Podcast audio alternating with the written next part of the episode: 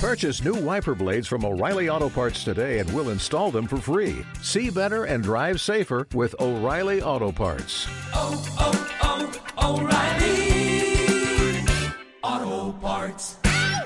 Hello, retro movie lovers. Welcome back to the 1980s movie graveyard. We're so excited this week. We got a cult classic, just a plain classic, actually, I would say, and I got a special uh, movie gravedigger co-host. You know the man. You've heard him on this show before. You've also heard him on Days of Future podcast, which is a podcast strictly covering the phenomena of the X-Men. And as always, he can always be caught about every two and a half months on If It Bleeds, We Can Kill It.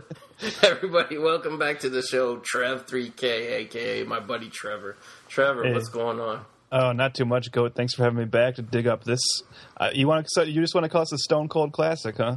yeah, just, you know, I was, you know, oh, cult classic for variety. This is a classic. I mean, I think, you know, we're we're we're, we're going to talk about the warts and all. Don't get me wrong, but I, there's so much in this movie that goes so deliciously wrong that I think it actually maybe this film maybe expi- you know inspired some of the really big hack filmmakers of today. Well, I will say one thing rewatching it for the show is that it is the it feels like the perfect movie to do here because this is honestly a film that could only happen in the 80s. This Oh, this movie just reeks of 80s madness. It, it really does, and I mean, we'll, we'll, we'll get into it when we get into it. So let's just jump into it here because there's this is actually not not a short film, so we might as well just jump into it. And we got a lot of stuff to discuss, and I kind of want to get it rolling here. Um, okay, here's the lowdown on this film. There's three different versions of this movie throughout the years that have been released, either in theaters, uh, international theaters, DVD, whatever. Okay, the American theatrical cut of this movie was about 90 minutes and some change. That version doesn't exist anywhere. You could technically probably what get an old ass VHS from the 80s, but for the DVD release, there's the international version, which is two hours and uh, about five minutes long, which is what we're doing, and then there's a director's cut, which is like what Trev closer to uh, maybe two hours twenty like- minutes. Yeah, something like that. Yeah. It's like an additional 15 or so. Yeah. Yeah. So if you have the two disc version that came out from Anchor Bay, this is the shorter version of the movie. If you have the version from Warner Brothers, uh, which is what I'm watching the movie on, uh, that's just a one disc. Don't worry, you're you know that this is what you got here, the two hour, two hours, four minutes and forty seconds version, aka the international version. And don't worry, either way, it's going to feel like four hours. it really will feel like force. So uh, the versions of this that we have, there's no real like opening studio logos. There's just the credits of the movie. So we literally have this pause at just the one second mark. Um, so get your DVD, you know, go through the menu, basically hit play. When I say one, two, three, go. we haven't even said the title of the movie yet. We haven't, but it, it- come on, it's Supergirl. it's Supergirl.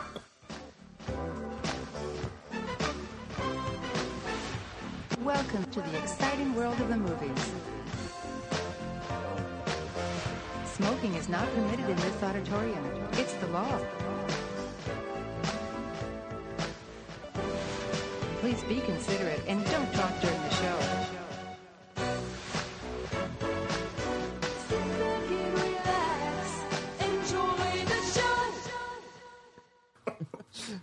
All right, everybody, get ready to watch Supergirl. When you hear me say go, hit play. All right, everybody, Supergirl. One, two, three, go. All right, here we go. And uh, first of all, while these credits are going on, let's you want to explain a little bit who the Salkinds are, or the Salkins. I'm not sure how you pronounce their names.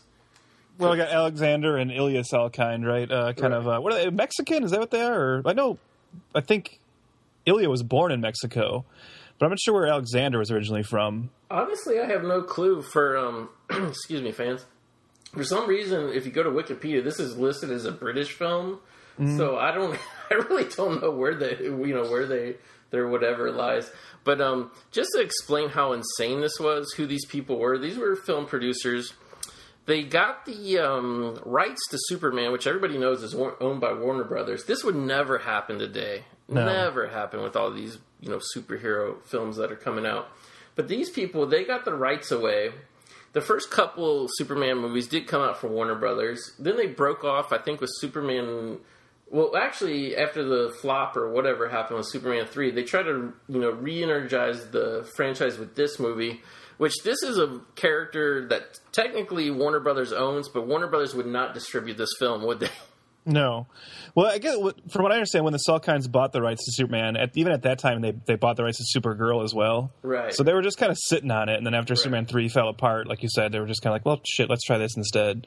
Yeah, I mean, like, I, I guess technically this could be like how Sony was holding Spider-Man hostage from Yeah. Marvel, but I mean, other than that, you really wouldn't see this day. So yeah, so th- this was actually this was in be- this film Supergirl came out in between Superman three and four. They thought this was going to re-energize, and I don't know if they were just going to you know do a Supergirl spin-off series or if they're going to cross them over or what, but they really thought this was going to be a franchise unto itself, and it was also going to, you know, re-energize the Superman brand. And unfortunately, that didn't happen at all. No. As a matter of fact, if you watch this expecting like a film that feels like the Superman films, these opening credits are about as good as it's going to get for you. yeah, This is really the only moment that really even feels like the Christopher Reeve movies. yeah. Wh- wh- Which, like, I don't. I mean, I'm sure they probably just did this to brand it. With, with those uh, Christopher Reeve films, but like yeah, like you said, I mean, even the way they they approach the special effects of Supergirl flying is like way different. Yeah. But yeah, so basically, you know, this director's cut that was super fucking long came out some point like within the last 15 years.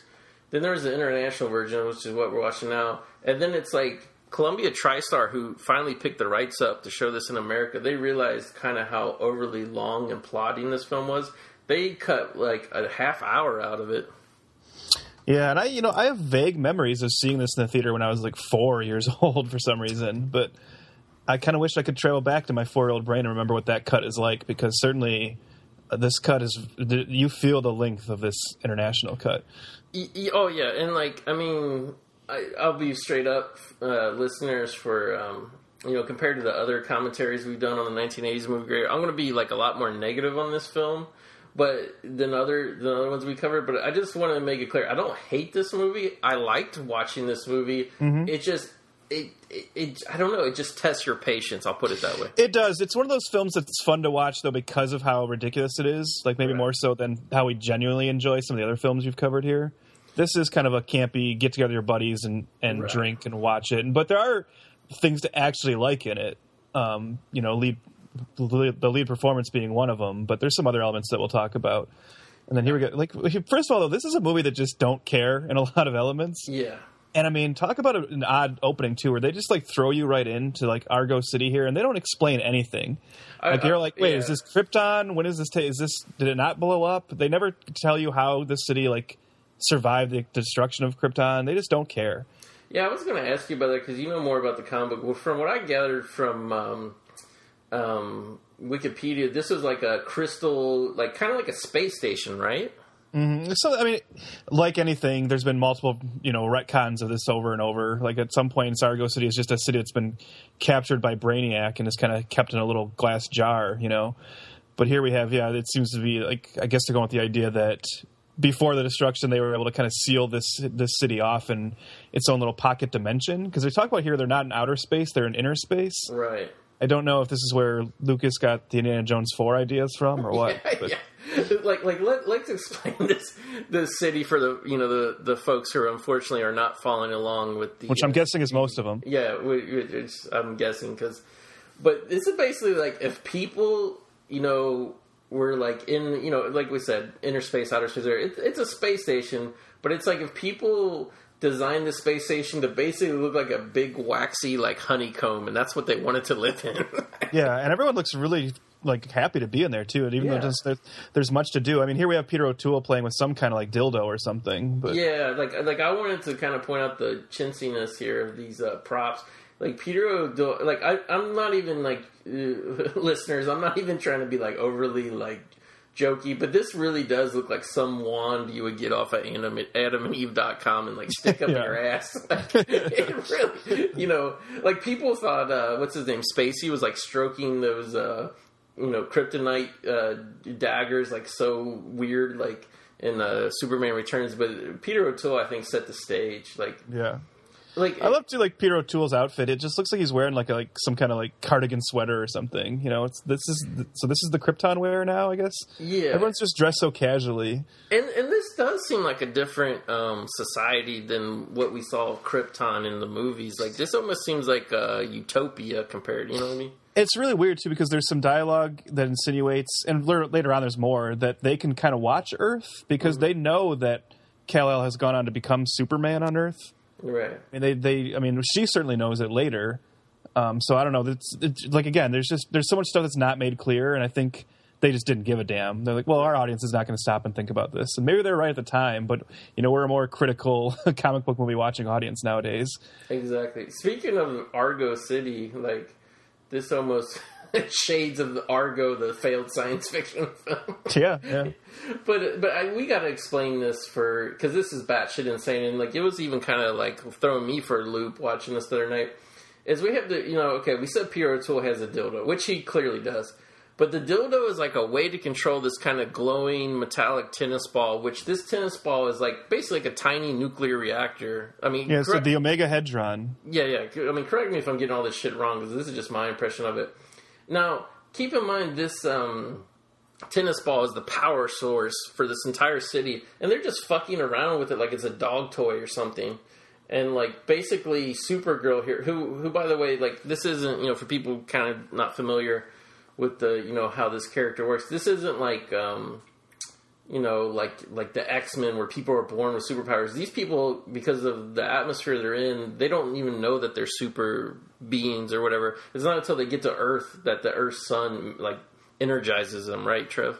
Right. So I mean, at this point, you know, I'm going to keep saying Supergirl, but it's not really Supergirl. It's just basically some ditzy 16 year old girl here. Car- yeah, Kara Zor-El. cars are yeah and she basically like you can make whatever you want like with this dildo and this tennis ball she makes like a plastic uh, giant mosquito Yeah, it's buzzing around right now, and in a moment, it's going to like bust through the wall of the space station. Yeah. Which is like, are you kidding me? You're in space, and your walls are made out of like Saran wrap. Look how easy that was. it literally it literally is saran wrap and like, Like if you were playing catch in here and someone didn't catch the ball, everyone would die essentially. yeah and like basically the tennis ball like flew out you know it's going to fly through space and eventually make its way to earth but you know this is this is the uh you know and talk about a blink and you missed it type role here um uh, Supergirl's mom is played by Mia Farrow. Like, why Yeah. did they even bother to pay Mia Farrow for this role? Like, she's barely in it. She barely really- says anything. When I, you you watch this film and at the beginning you think, oh, they just got Peter O'Toole and Mia Farrow for these kind of brief cameos, but Peter O'Toole at least comes back. Mia Farrow is just here for, like you said, no reason. I guess. Well, she probably just needed money to hire more bodyguards to protect her from Frank Sinatra. That's true. She figured the most safe place was I got to get it on a film set where there's gonna be hundreds of act, you know extras, you know, big crew, big set. That way, you know, plenty of people around. Frank won't be Yeah. able to whack me anymore. Yeah, where will he never find me on the set of Supergirl? No one even knows this movie's being made. Yeah. And like I want to bring this up and kind of get your perspective on this, Trev. But like, okay, we're, you know, we're watching this movie for about five minutes here. This movie, you know, aside from the ill-fated whatever Superman four Quest for Peace, like this movie came after Superman one, two, and three, which uh, correct me if I'm wrong. That series started in the mid '70s and went through kind of like the mid to late '80s. But somehow, is it just me? But photography wise, this movie actually looks older, if not just as old as the very first Superman. It, I'd say it looks the same as the first Superman, but like you said, that's still like it's But, you know, but it's like eight years later than the yeah, first Superman. yeah. I don't. Yeah, I don't know. It's just it's really hard, like you you only know that this is in the same continuity from like the small. Like, if you kind of know anyways, but then there's only the smallest references. But otherwise, this is just such a different kind of movie. I mean, everything we're seeing happening on screen now doesn't feel like it belongs in the universe of the Christopher Reeve Superman movies. No, I mean, I, I mean, well, I mean, you can look at the Reeves franchise and uh, see kind of where it fell apart after Dick Donner wasn't involved anymore. Mm-hmm. And uh, you know, just looking at kind of what happened with this this film, the the the next Superman film, Quest for Peace, I think it definitely shows that Superman as a film franchise was the Dick Donner show back then. Yeah, Yeah, and like, uh, well, basically, Peter O'Toole. There's no way Peter O'Toole has any idea what he's talking about. No, he doesn't. He doesn't. Uh, you know what? I gotta say though. I mean, obviously, getting Peter O'Toole in this film was a move to try to class it up, and I have to say, like, you know, you didn't really get too much here in this opening scene, but when him and uh, Helen Slater are together later, they have a pretty good chemistry for a They do, you know- man and a young girl. And that's something I'll say about Peter O'Toole is that as as drunk as he always was, and as little as I'm sure he cared about this movie, he's not the kind of guy who just phones it in. And he and he is actually doing some pretty decent work in this movie. Y- Oh, now we're in 2001 suddenly here. Yeah, I want to comment on this because you know she feels like it was her responsibility because she made the cellophane mosquito who who blew out the atmosphere, you know, uh, of uh, Argo City. So she jumps into like basically like it looked almost like a swinging like everything about this movie is so swinging seventies, even though it's like made in 1983, came out in 1984. That's what I don't get. But uh, she jumps in this like lounge seat like bubble chair like it transforms into like literally a flying bubble she flies out into space but outer space looked nothing like well again let me correct myself it's not outer space it's inner space but how would you describe that like a like a lamp oil Oh, Yeah, she's, like- Like- she's basically flying through a lava lamp. is right right right looks. it's, it's just it's clearly liquid bubbles like green screened in you know blue screened in it's very very strange choice Very psychedelic, trippy. and, and here and I have to say this is the aspect of the film that really threw me for a loop is we're now introduced to the main two villainous characters here a witch played by Faye Dunaway and then her warlock boyfriend who I don't know the, this was just such, such a you know Faye Dunaway even at this time you know still a very good looking woman still probably known as a movie star like I'm not familiar with this actor who plays her kind of sidekick boyfriend whatever but are you Uh, fucking Peter- kidding me Peter Cook, he's a pretty like famous British actor. is he Yeah, he's the uh, the priest who does the wedding in uh, Princess Bride. Oh, okay, okay. But fuck, his teeth are so bad, man. And, and Well, he's British. What do you want? but I mean, Faye Dunaway's like so glamorous, even in this movie, playing a villain. you know what? Like Peter, what he's mostly known for is he, him, and Dudley Moore were like a big comedy team. Oh, okay. Yeah. Was he in Arthur at all? Uh, I don't know. I know they were like bedazzled together. Mm. Um, I'm not sure about uh, Arthur, but but they were like a comedy duo in their younger days. But yeah, this is uh so really briefly though, like you said, so he's like a warlock, she's a witch. They are the main villains of the film, and that's actually sort of interesting because something that never really got brought up into the Superman films, not even still to this day, is in the comics. One of Superman's big weaknesses is he can't deal with magical characters. His powers are kind of nullified by magic, and this is so here. Like, is the only Superman continuity movie that addresses that somewhat. Right? We have Supergirl; he's taking on a witch and a warlock. Not that they do a lot with it, but hey, And talk about uh, uh, you know shit luck. the the magic tennis ball, which you know has infinite power or whatever. It, it landed in not only the picnic here, they're in a park, the picnic of a witch and a warlock, but it landed in their nacho cheese dip. it did.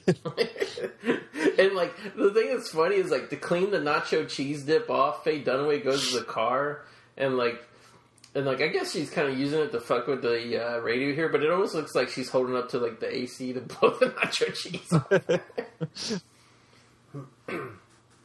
you know, obviously, we, you know when we do a commentary, we turn the sound down, you know, because there'd be a lot of feedback and shit in the background. So this is my first time watching this uh, film with subtitles on. Obviously, and I have to say it makes a lot more sense now.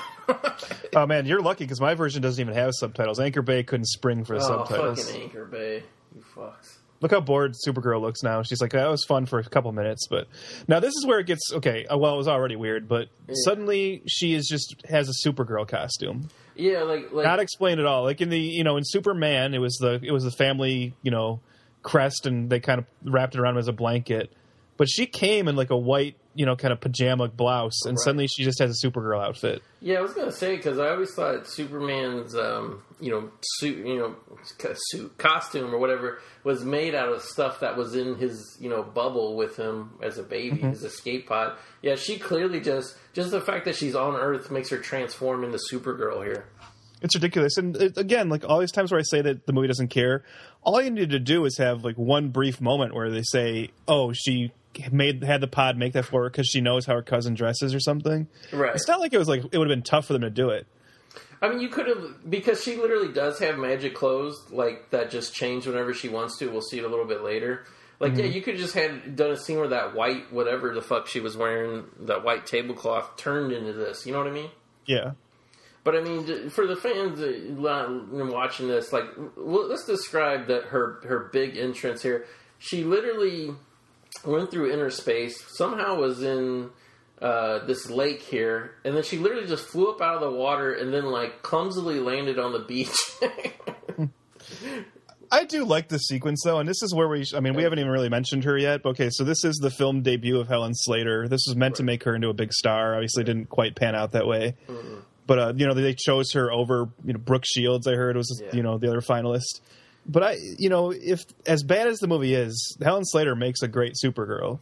Oh, I, I and I agree. can't. I mean, look how cute she is too. Like, if you don't fall in love with her watching this film, I mean, I remember having a huge crush on her as a kid when this movie was. Oh yeah, I mean, Helen Slater. saw. Oh, saw saw some wires there when she pushed off Yeah. the rock. but um, I have got to say, when I put this movie in the other night, like up until this sequence where she became Supergirl, I was like, "What is this gobbledygook?" Like, I mean, I was just like, like I don't get it. I don't get where it's going.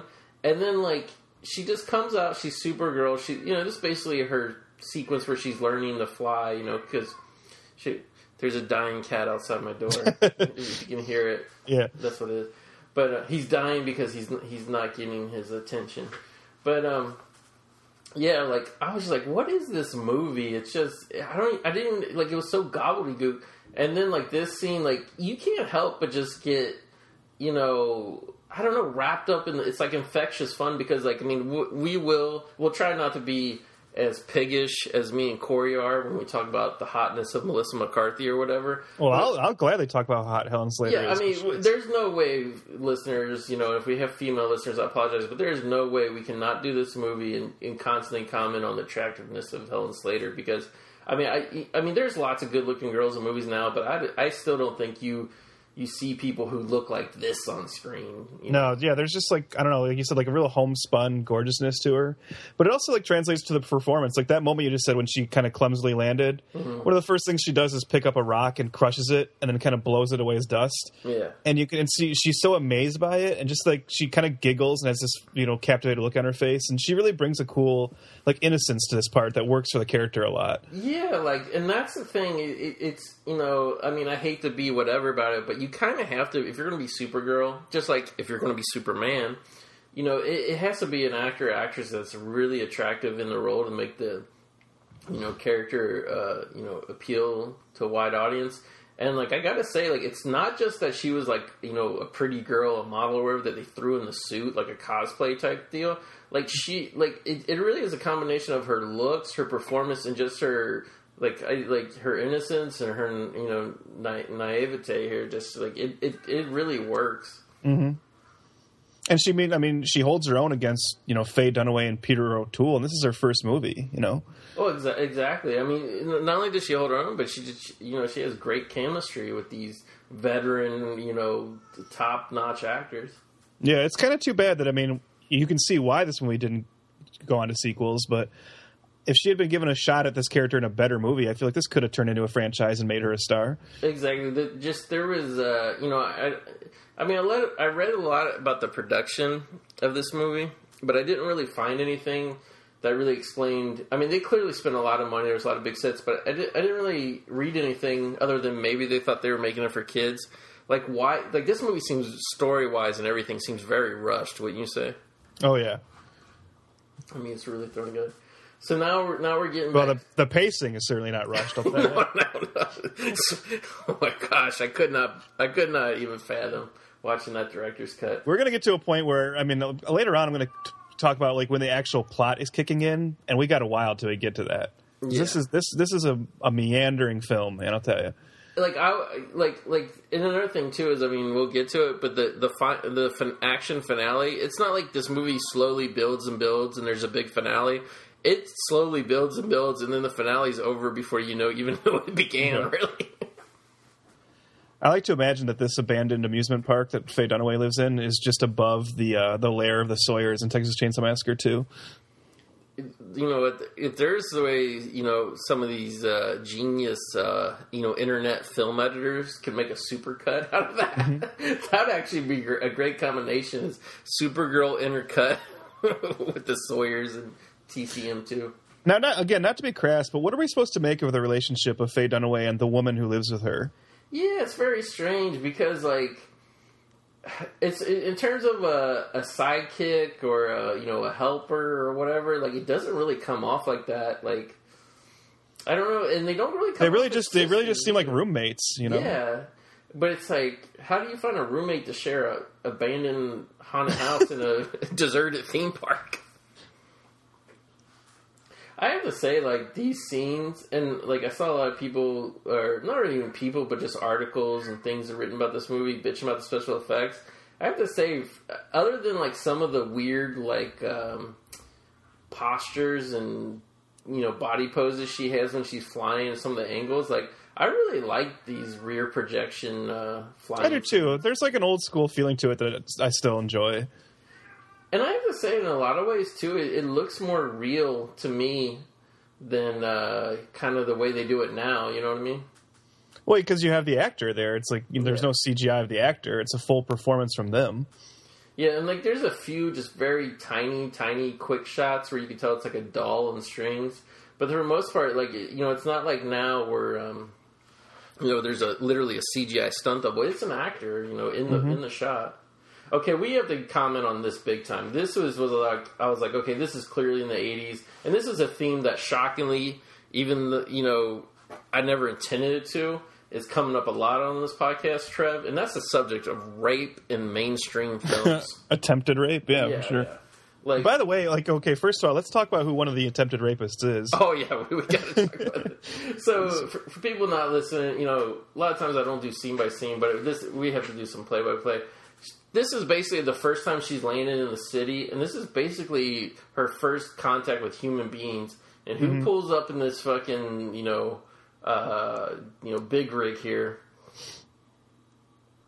Matt Frewer, aka Max Headroom, and then and then uh, some guy who reminds you of like the third rate Randy Quaid. But the first thing they do, they pull up, they see this girl in a super, you know, what they probably think is a Superman costume, and they neatly go to, okay, like, you know, let, let's start raping her. And I say this is this is indecent. Like the the Randy Quaid looking fuck is like looking up, literally lifting her her her cape and her skirt up, and he's smoking a cigarette. Keep in mind this is a children's film. I know that's the crazy part about this. And there's even like there's some dialogue here that you could just look at as cheesy dialogue, but it's actually really kind of dark. And so when she says, "Why are you doing this?" and afterwards Right. says, "Like it's just the way we are," it's like, "Whoa, what kind of bizarre commentary is that for a kids movie?" It's it, it like seriously, it, it is so menacing this scene. And by the way, j- just as a footnote, I want to because because you kind of go like, well, that's a, Holy I- shit! Did JJ JJ Abrams direct this part? Look at those lens oh, flares. Oh, there's so many lens flares. But I just want to make a note to listeners that Matt Frewer, the attempted rapist, is wearing an A and W root beer shirt. yeah, do you think A and W was excited about that product placement? Yeah, because later on there's a clear shot of an A and W uh, root beer like vending machine, so they clearly paid to have this. Like, what producer says, "Okay, we got money from the root beer people. Let's have a rapist wear a fucking."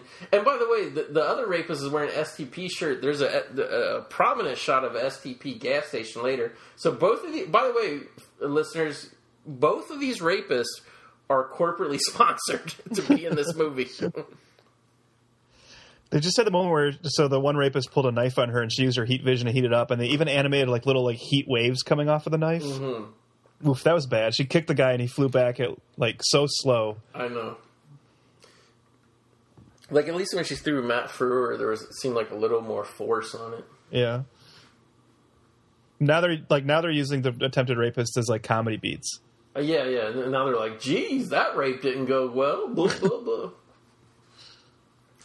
Uh, that's another thing you would never see in a movie aimed at youngsters or just not rated R uh, because of you know current ratings rules and stuff. There's a lot of people just casually smoking in this film. I mean, just such a different time, you know. Here we have what I can only assume is going to turn into some weird orgy with all these Yeah. magic people at Faye Dunaway's haunted house. And Now this is a scene that I read was cut either down or completely cut out of the theatrical cut, and I I can understand why. This is just who cares. Yeah, and like I understand the director was French, which I don't really get that either. But um, do I mean, do you think it was you know because when you watch European films, even to this day, they they do have their own pace, their own whatever. But I mean, do you think all this, you know, witch coven bullshit here? Do you think this, it, like, was what the director was really going for? Because I'll be honest with you, there, there's probably more witch coven bullshit in this movie than there is Kryptonian superpower type shit. Oh, definitely. Yeah. Well, that's the thing. That's why this film just seems confused a lot as to what it wants to be, because it's really just trying to be. A, it's some kind of bizarre fantasy comedy, and like you just said, the Supergirl elements are very uh, are very slight in this. Yeah. It's like they found the right actress for the part. They found the right, you know, uh, costume and everything. It looks great, but then they plopped her into a film that the character does not belong in at all. And they gave us a MacGuffin of this Omegahedron, which, well, I don't know. We'll talk about that more later. Yeah, the Mega Hedron really is uh, Tesseract worthy, I'll say, as far as just Yeah. being a fucking MacGuffin MacGuffin, MacGuffin stir. Well, it's like even they realized how boring it was, so they kind of instead changed the the main gist of the rivalry between the two of them into something else that I want to talk about later. But Yeah. but here we just got this like bizarre. It's like I'm watching like a '70s British comedy with this warlock trying to pick up this ditzy girl at a party and his jealous ex using magic to put a scorpion in her drink. I mean, what the hell? Yeah, like you can tell they try to ugly this this woman up with these weird lips, glasses, and stuff. But you can tell she's you know clearly out of this guy's league. But I guess if you're getting Faye Dunaway, you can fi- pick up young floozies as well. By the way, the soft focus on Faye Dunaway in this film is kind of out of control too. It is, but shit, it makes her look good. I'm not going to lie. I don't think Faye Dunaway needs soft focus to look good, though. That's the thing. Well, yeah, especially at this time period, she probably really didn't. By the way, we should talk about who this director is. That because they they tried to get uh, Richard Lester to come back and do this Right. one, and he was kind of like, "Nah, no thanks. I, I've been Yeah. there, done that." And they've ended up picking uh, Jeannot Szwarc. I, I'm, Yeah. maybe that's how you say it, but I, known I, I believe you that it, known mostly for Jaws two. right. Um, and then he would go on after this to uh, for also for the all kinds direct to the classic Santa Claus the movie with Dudley Moore. Oh yeah.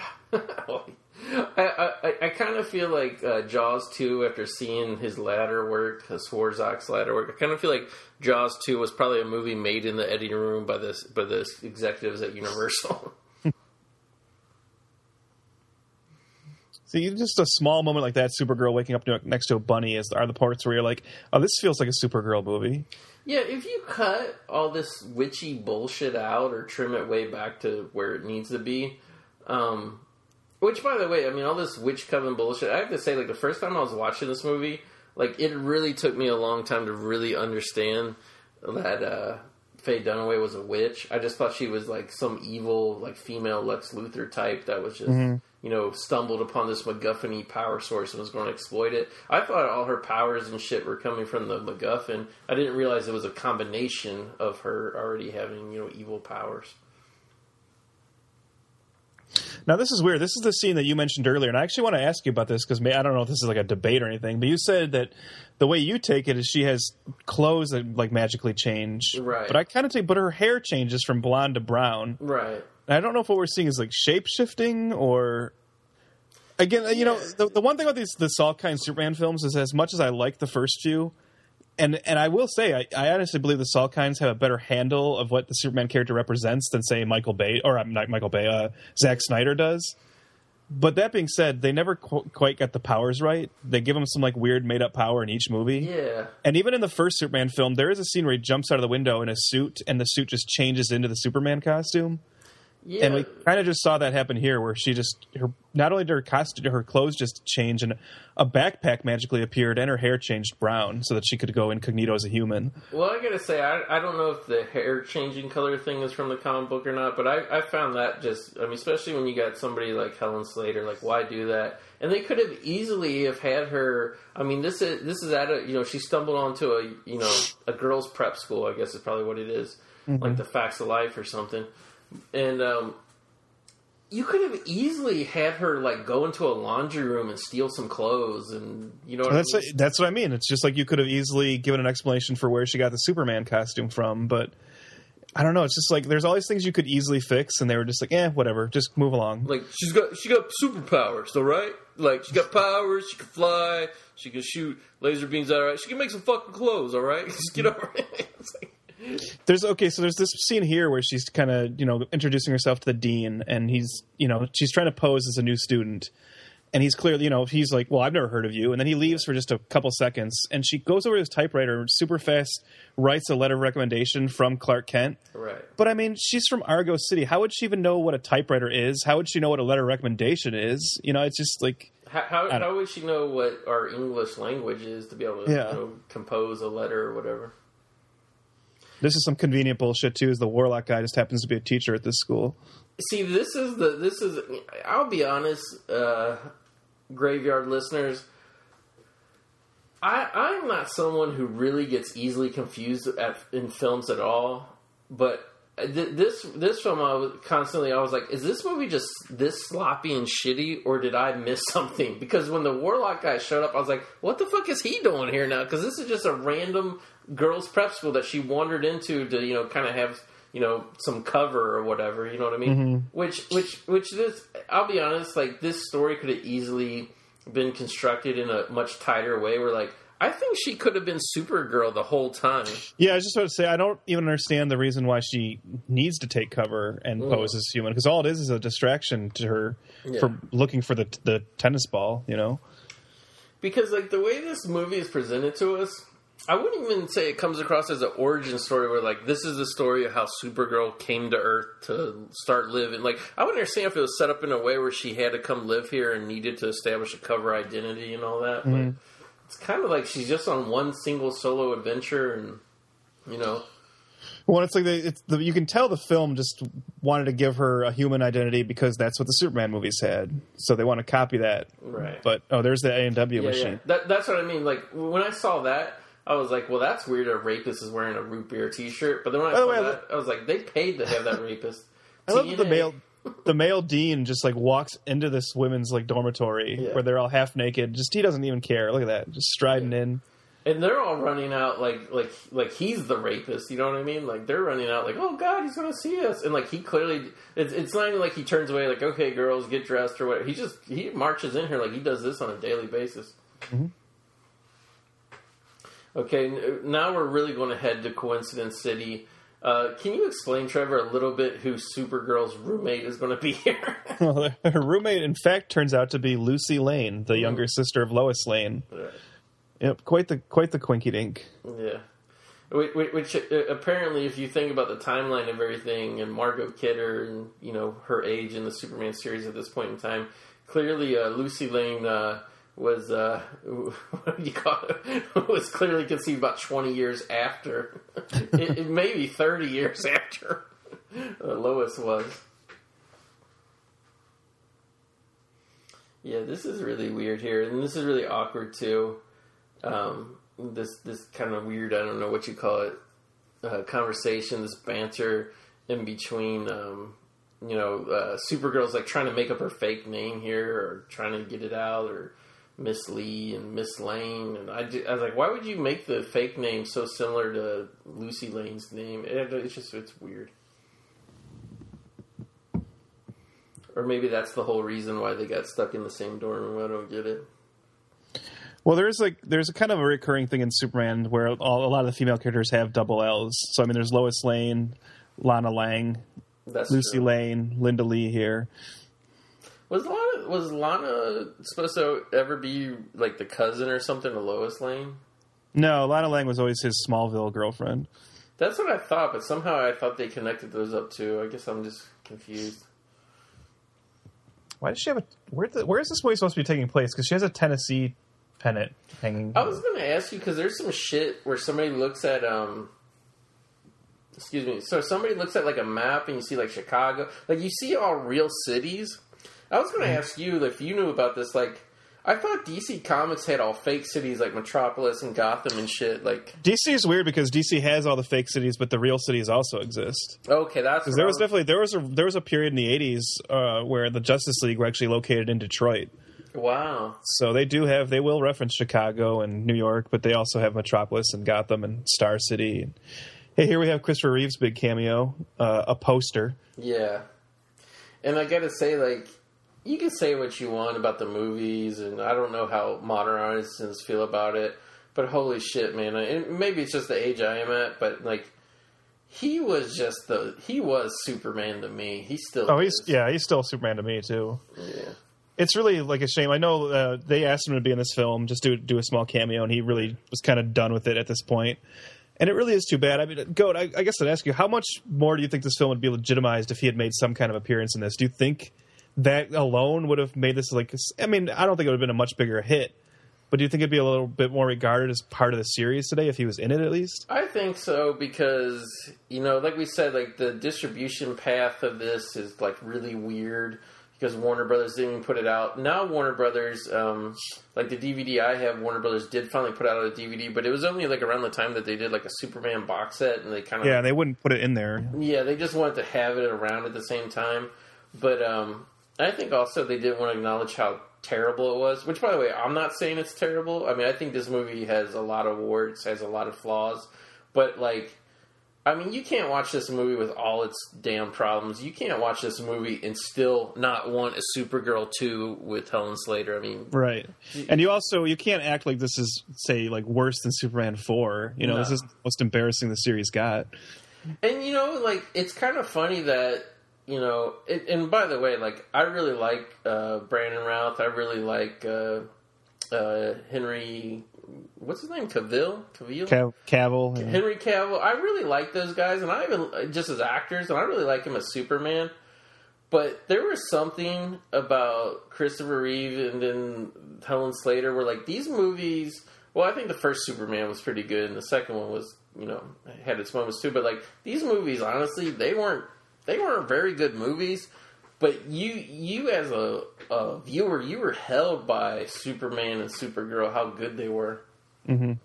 Now we really got to talk. He was in the background on one scene. Now we got to talk about. There is a five minute damn scene in this movie where uh, Brenda Vaccaro and Faye Dunaway just drool and drool and literally almost finger bang themselves while watching a shirtless Hart Bochner uh, paint a tree or saw a tree, whatever the hell he was doing. People don't know Hart Bochner.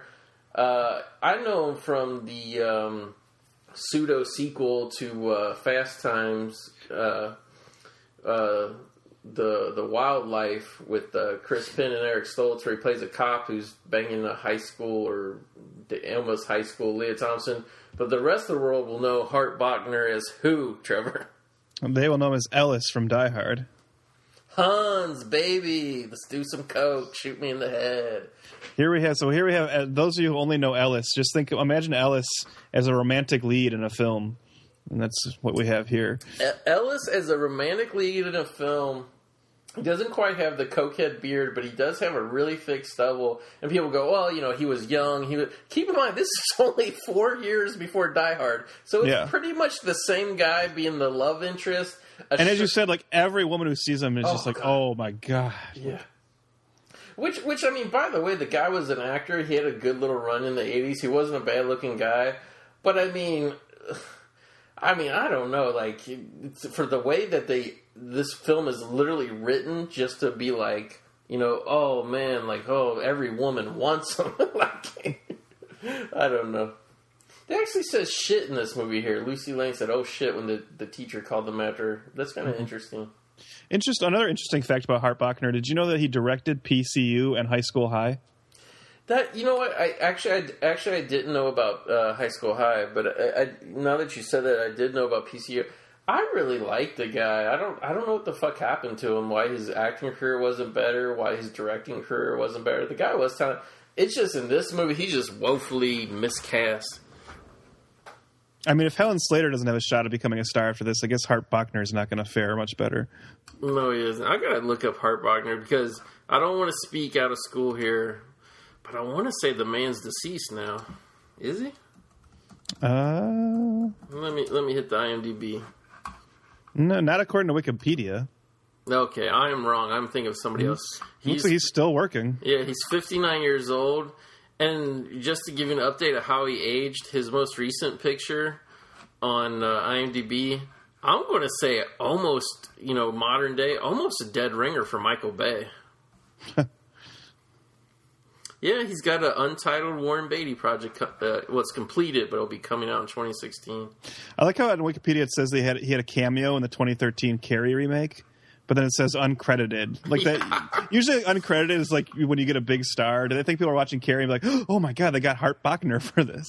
Yeah, like I'm I'm looking at his filmography and like like that uncredited role, like you said. I would say that um, I would say well he, he he's uncredited in a bunch of Warren Beatty shit. Uncredited, so I think he's just kind of you know I don't know what his like quote unquote day job is or if he even needs a day job, but um, I, I'm going to say that uh, he's probably just working now when he gets a call from his friends who are like, "Oh, we're doing this Yeah. thing, Hart, why don't you come down here?" That's kind of seems like where he's at. But if you watch Supergirl, holy shit, you thought this guy was poised, poised for star. I mean, I want to say a good analogy is they treat him like the way in this movie they treat him like the way Kevin Costner was treated in movies at the time. You know what I mean? Mm-hmm.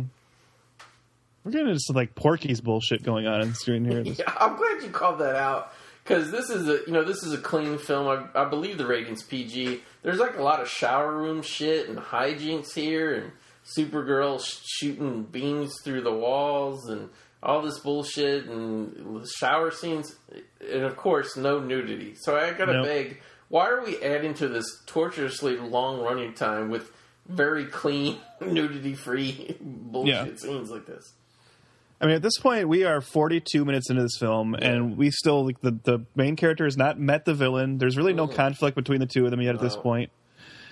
Uh, the the villain hasn't even really figured out what the Omegahedron can do or what it is. It's re- this movie is just kind of like bullshitting at this point. like like I would say, and granted, you know, we don't have access to the shorter American cut or American theatrical cut, but um, this, you know, even the shit with Supergirl, you know, trying to fit in at a you know American Earth uh, prep school, that's okay. But when it comes to the long orgy scenes, of Faye Dunaway, that's the shit that should have gone. You know what I mean? Yeah, Yeah, and uh, Lucy says she's got a guy coming up from Metropolis, and he knows your cousin Clark. So, like, kind of with what you're saying, with they should have got Christopher Reeve to like come and do a, um, you know, a cameo. Well, they couldn't get him, but they got the next best thing, didn't they? yeah. Jimmy Olsen himself. That's right. And Jimmy Mark- Olsen in these movies, he's played by a nerd. Yeah, Marc McClure is the only Superman actor who appears in this film as well. So he's the he's the tie to the continuity. Yeah. Now, go to. I, want to ask you at this point because part of the reason we chose to do this film is because right now there's a Supergirl TV show that's just started. It's doing quite well. Have you had a chance to see it yet? Or I have not, and I I- I got a full disclosure. I have tapped out on TV, not because anything's bad, but just because in the modern Hulu, whatever, like like I I can't keep up with weekly shows. I pretty much have to at this point wait for them to get on Netflix. I I, Okay. I, I you know I've gave up. I saw like the first two episodes of Gotham this season, and then the third one I missed because Hulu deleted it or whatever. So I've currently got no other than Walking Dead, I should say. Other than that, um, I've got no TV shows going on right now. okay, because you know I, I'm sure you've heard a little bit about. uh, First of all, the show is really good. It's sounds obviously a much. good. It's a much better version of Supergirl than this movie. Obviously, you know uh, Melissa Benoist, who plays Supergirl, is great. I thought it was actually really cool as they have uh, Helen Slater as her adoptive mother on Earth, and Oh. Dean Cain is her adoptive father. I thought that was a Oh, nice, little nod. Yeah, Nice, yeah. But, uh, I, I- just saw a still of Helen Slater doing her cameo or whatever. But I didn't know Yeah. it was like a real character. Yeah, and it's uh, but I you know they they're never going to have Superman on the show. You know they've been pretty open about that. But the way around is they she does talk about him a lot. You know, she's like you, you they have a relationship. He's texted her. You've seen them have text conversations. You've seen him in silhouette at times. He did save her in one, in one episode, but she was kind of passing out, so she saw like a hazy image of him. Right. And you know, I'm sure it's going to get annoying after a couple of seasons, but at least they're acknowledging him. And in this, we have her in this film. She just kind of shows up and tells people, "Oh, I'm Clark Kent's cousin," but there's no indication ever given that he even knows she's on Earth. So I mean, yeah, like the not being able to get Christopher Reeve to agree to it, I think did kind of put a damper on on what the film could have had with for for that opportunity. I, I yeah, I think one publicity shot released at the time, like a lobby card or something of him and her standing together in the in the suits. I th- I think probably like would have really helped sell this film big time. Yeah, No, no. Let me ask you something because Christopher Reeve. I mean, like the suits that they wear, it's not like it- let's be honest, it's not like the shit like you know Chris Hemsworth gets to wear now. Not that he's not in great shape or whatever, but like Christopher, he he had to be in top, top, top amazing shape back then. Do you think he just didn't want to get into that type of shape for like a five minute cameo for this film? Maybe that's what it was. I really just think he. I he, if you kind of go back and read about Christopher Reeve, he kind of had a love hate relationship with that character. I think right away he felt kind of trapped by it and stereotyped and or stereotyped, Uh, you know, uh, what sort of typecast? That's what I'm Typecast, for. Yeah. And then, uh, you know, Superman three didn't turn out the way anyone wanted it to. I think, Yeah. and so I just think I'm sure he felt like there was no point to come back just for a little cameo. They would have had to throw a lot of money at him. I bet. And this is obviously not an expensive film, so Yeah. you need that money to pay Hart Bachner. You know. That was it. I have to say, I think uh, I think they they dumped a lot of money into this movie, uh, into the sets, and that was about it. Because because I mean, and I have to say, I never really trust um, like modern day Wikipedia budget numbers for old ass movies, but I think this is listed as having a pretty damn good budget. Uh, Thirty-five million. I guess that's Yeah. not bad. That's actually awesome for that. I, I I clearly think that's uh, that's inflated. I would say this probably half half that, but still. you know, well, let's hope so because it only made fourteen point three million. exactly. Yeah, so Hart Bochner gets called over to do some, which I, I thought he was a gardener, but he's getting called over to do some handiwork inside the uh, Yeah. haunted. By the way, though, he's walking around this haunted house. He's got the toothpick in his mouth. He's really kind of channeling Ellis here, though. Yeah, he really is. He's laying down the foundation. Which, by the way, that movie I was talking about, he was in, uh, which actually would have been like right before this, The Wildlife, or maybe it would have been right after. It would have been like really close to this. He plays a like a, a police officer who just kind of goes around and bangs like girls who work in donut shops and shit. He's really channeling Ellis in, it, in that too. Oh, we have to point this out big time. Schl- a Schlitz malt liquor. Yeah, all the smoking, all the you know unpolitically cor- well, I guess political correctness didn't even exist back then, but yeah, she offers him a cold drink. You think, oh, it's gonna be some iced tea? It's fucking Schlitz malt liquor, and she acts like she's gonna drink it too. Faye Dunaway gonna drink Schlitz malt liquor. Now, Schlitz malt liquor had to pay for this, right? Oh, I would imagine. It, it- okay, now 1983, 1984, whatever product placement. A and W had enough money to get a rapist to wear a shirt that had their logo. A and W had the money to get a vending machine in the background at the girls' school, but apparently A and W didn't have enough money to get uh, Hart Bochner and Faye Dunaway to drink.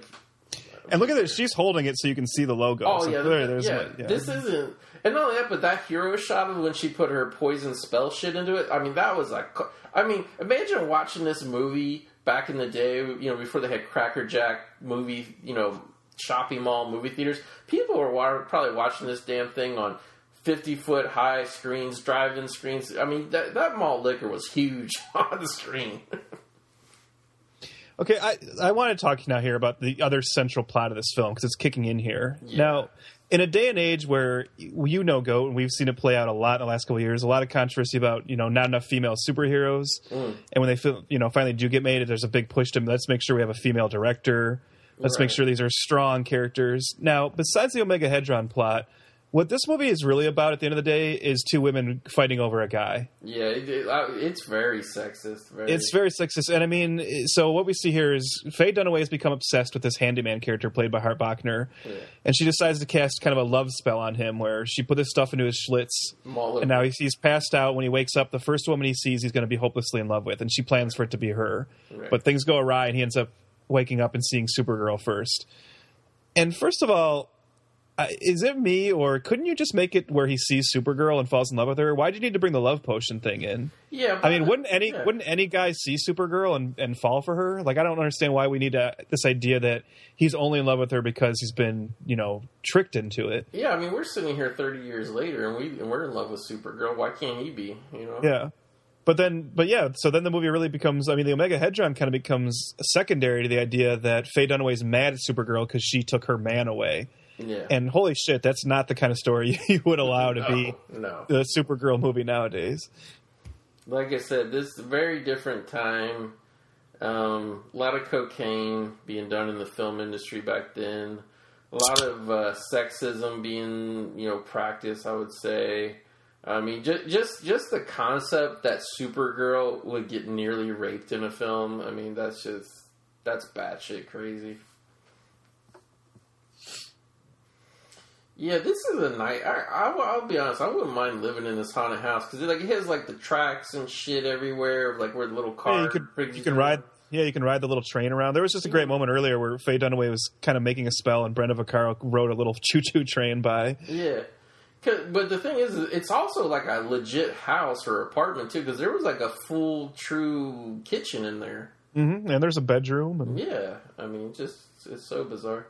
I do enjoy. You know what? I, I'm a sucker for a haunted house in a movie. I am too, and I gotta say, just the campiness of having a witch villain live in a haunted house. You probably would never see that in a movie today, especially unless you know, big budget superhero movie. But like, I kind of think that kind of weirdness and goofiness is kind of what we're missing in some of these like self-important comic Yeah. book films now. Now, I want to ask you. I, I was reading some trivia about this, as I'm sure you were over the last couple of days, and it did say that you know the the critical reception of this was super negative, and I you know I somewhat get it, but it's it talked about how both Peter O'Toole and Faye Dunaway were nominated for Razzies for worst actor and worst actress, but I mean. I don't. Faye I, Dun- yeah. what Faye Dunaway is just having a blast in this movie. Like this is what I this is like um it reminds me of people who say Uma Thurman is bad in Batman and Robin. Or But there's a there's a difference between being bad and just embracing camp. And I mean, sometimes the best actors are the ones who understand like camp works in a film like this. And- And, Faye, Faye is going very over the top, very big, but she's Yeah. awesome. And like the thing about the thing about it is too is like I have seen like shitty movies, like lower budgeted movies, like especially like in the wake I would say in the late eighties of like you know, uh where what they call scenery chewing became really popular, especially for villains and action movies and stuff. There is a shitty way to overact and chew scenery and like Faye Dunaway's doing it actually pretty damn good in this movie. Well, Faye Dunaway. I mean, you've seen Mommie Dearest, I'm sure. Faye Oh, Dunaway yeah. knows knows how to overact. You know, she's she's she's a, a pro at it. If you want to talk about bad acting, look at Hart Bochner try to stagger around and act like he's blinded or drunk or whatever. Oh yeah, he it's it's so fucked up the way he acts in this scene. But yeah, like uh, talking about Mommie Dearest, like that movie was on cable all the time when I was a kid. I would see bits and pieces of it, saw it all the way through a couple times, and I had I had no idea who the movie was about, and like hmm. like it, it just fucked with me so much. Like, it didn't really scare me, but I was just like. Like that was like you know how like people like look at like a gory ass movie like Hostel and they think Eli Roth is like a, a real life murderer crazy person like whatever. Like I just I was like you know as a kid I was like why would somebody make a movie about this? It's just about some lady who beats her daughter. Like who like who gets off on it? And you know I didn't realize it was fascinating to people because who who the movie was based on and all that. I just thought like like literally to me Mommie Dearest was my first like venture into the to- torture porn horror genre. Do you have Mommie Dearest on DVD? No, I don't, but I would be happy, happy to track down a copy or do oh, something. Oh, I- I'll tell you. I'll tell you something about that DVD that'll make you want to get it even more because I don't have it, but I, I flirted with getting it so many times. It has audio commentary by John Waters. Holy shit, really? Yeah, because it's like his favorite film. So I Wow. like I've, I've come close to buying it on numerous occasions just because I really want to listen to that commentary. At the very least, yeah, I'd be willing to give it a rental and do a commentary for it. This scene goes on for so long. This Hart Bochner wandering around and Well, not only that, but um, by the way, that was a great little effect where you had a stunt person with their head down flying a Supergirl, and then Helen Slater pops out as a schoolgirl on the other end of the, you know. oh yeah, the like, metal tubing or whatever. Yeah. Yeah. All right, now we we have to talk about the scene here, which I, I like. I'm not even bullshit. I'm not doing shtick here, Trevor. I think this scene, he saw it as a kid. This is what inspired Zack Snyder to get involved in the Superman franchise. Because what was the number one, you know, bitch and whatever about Man of Steel? It was that Sears. It was that Waffle House. Well, this movie takes a Popeyes chicken Yep. sponsorship to a whole new level. Wouldn't you say? Oh my god, these people love Popeyes chicken. We get numerous shots of the Popeyes chicken signage. Uh, this whole scene's playing out in a Popeyes chicken. By the way, there's a guy in Popeyes chicken right now with just with his shirt open, like Yeah, bare yeah. torso. But yeah, we can see the chicken and biscuit sign in the back. And now, and you've seen, I know you've seen because you posted too, and I've posted on my Instagram before. Some of the promotional images for this film were Supergirl standing in front of a Popeyes chicken sign. Yeah. So It- they clearly they paid the most. And even the like the little sign on the Popeyes chicken sign, where like where you could take the plastic letters and spell shit out, it says "Love that chicken" in those shots. I'm surprised I haven't found a photo yet with Supergirl holding like a drumstick. Well, exactly. And the thing, the thing is, it's crazy. Is um when Jimmy Olsen was like bringing the tray of shit to the kids at the table. He, he was like, "Who's got the onion rings? Who's got the fries? Who got the chicken strip?" He's like, they were literally like working in a way to name off all the shit that you could order at Popeye's Chicken back then. That's why I wonder if when this movie came out, like when you went to Popeye's Chicken, if they had like the little clingy posters like on the windows and shit. You know what I mean? Yeah. Imagine what if you had like a good pristine one of those, how much that shit would be worth. Maybe you've got a Popeye's chicken and like Happy Meal with A and W. You got a little toy of Matt Frewer, the rapist. Yeah. And it, oh, Joel, shit. Could you imagine that? Um, also, too, I want to point out that small town that they're in, Midvale, Illinois. Like clearly this is kind of like a fake street because they bash into like a lot of these buildings here. But did you notice how like during those shots, Justin and Trev, like there were so many like actual billboards for shit in the background, and I've never seen a small town be so filled with billboards. No. And it was Here like we have for a- tampons and shit too. Here we have another crossover expanded universe. We get Supergirl versus Killdozer. Yeah, maximum overdrive a little bit. So Faye Dunaway has brought a, uh, you know, like a bulldozer to life. Yeah, with magic. Mm-hmm. it's driving around chomping its uh, claw, trying to get Hart Bochner. Which, like, was she? I mean, she's going to scoop him up here in a second. But like, was like, was she trying to just like cut him in half for betrayal? Yeah, but how, by the way, how has he not seen a girl yet at this point? I mean, there's there, There's like certainly thirty women on the street. yeah. I, I think they just got around it because all the people were on the sidewalk, so they hit him. Just walk down the middle of the street like a dummy. By the way, did you notice, Trev? Like, obviously, this is like a bit of you know production budget, whatever. Like when the killdozer kills this car right here. Did you notice how flat as fuck the tires were? Like when it was rolling up uh, the the parked car, the tires were so flat. That was obviously a shitty junk car that they got to do that with. This fucking this street, man, it's so busy with commerce. Now, did you see that was okay when, that car that swerved to get out of the way, the killdozer swerved into like a women's dress shop? I couldn't tell when I watched this other night. Was that a fucking person that got plowed over, or was that like just like a, a window store mannequin? Yeah, I don't know. I wondered that too because I wasn't sure if I mean I'm sure it was a mannequin, but I couldn't tell if it was supposed to be a person. because it looked like the arms like flailed up when it flew in there, and I couldn't tell. Well, maybe that was just like the mannequin flying back, or it was like a person being like, "Oh no, shit!" Oh, like, but it it looks really bad. Like it looks like a you know a killer stunt gone wrong. God, Hart Bochner is just I was crawling like a baby down the street, and some bulldozer finally scoops him up. this is just so like it's so long. It's I mean, and this is like the big. This is Supergirl's introduction to like humans. You know, like where Yeah, yeah. her first kind of big moment of heroism, and it's just her kind of taking on a runaway bulldozer. Well, not only not only Not, that, but not like, quite as exciting as the plane, or, I mean, the helicopter in Superman, or you know, yeah. the plane Superman Returns. Again, again with the product placement, there's a kid with an STP shirt, like He's the- probably the son of that one guy. of the rapist, yeah. And then there's a STP uh, gas station that gets taken out here in a minute. But th- it was kind of like I don't know, it was really quick. But did you see that like all the kids in the Popeyes were marveling over that one grease ball's like tiny little tattoos on his arm, and like Supergirl's like, wow, and, and Lucy was like, what's the matter? Haven't you ever seen a tattoo before? Like. What a weird thing to put in. Even a wedding is going to get destroyed by this this witch powered bulldozer here. There's a lot going on in this small town in this day. Hail, ba- hail bays flying everywhere. Fucking taxi cabs with ads on top of them. There's, I'm not kidding. I don't think there's like one square inch of this fucking podunk town that's not filled with a billboard. I mean, hey, maybe the budget was 35 million for this movie, and they just got like extra money to snort up their nose from all these fucking sponsorships. What exactly just knocked Lucy Lane out? Like just some kind of I don't know. That was bizarre.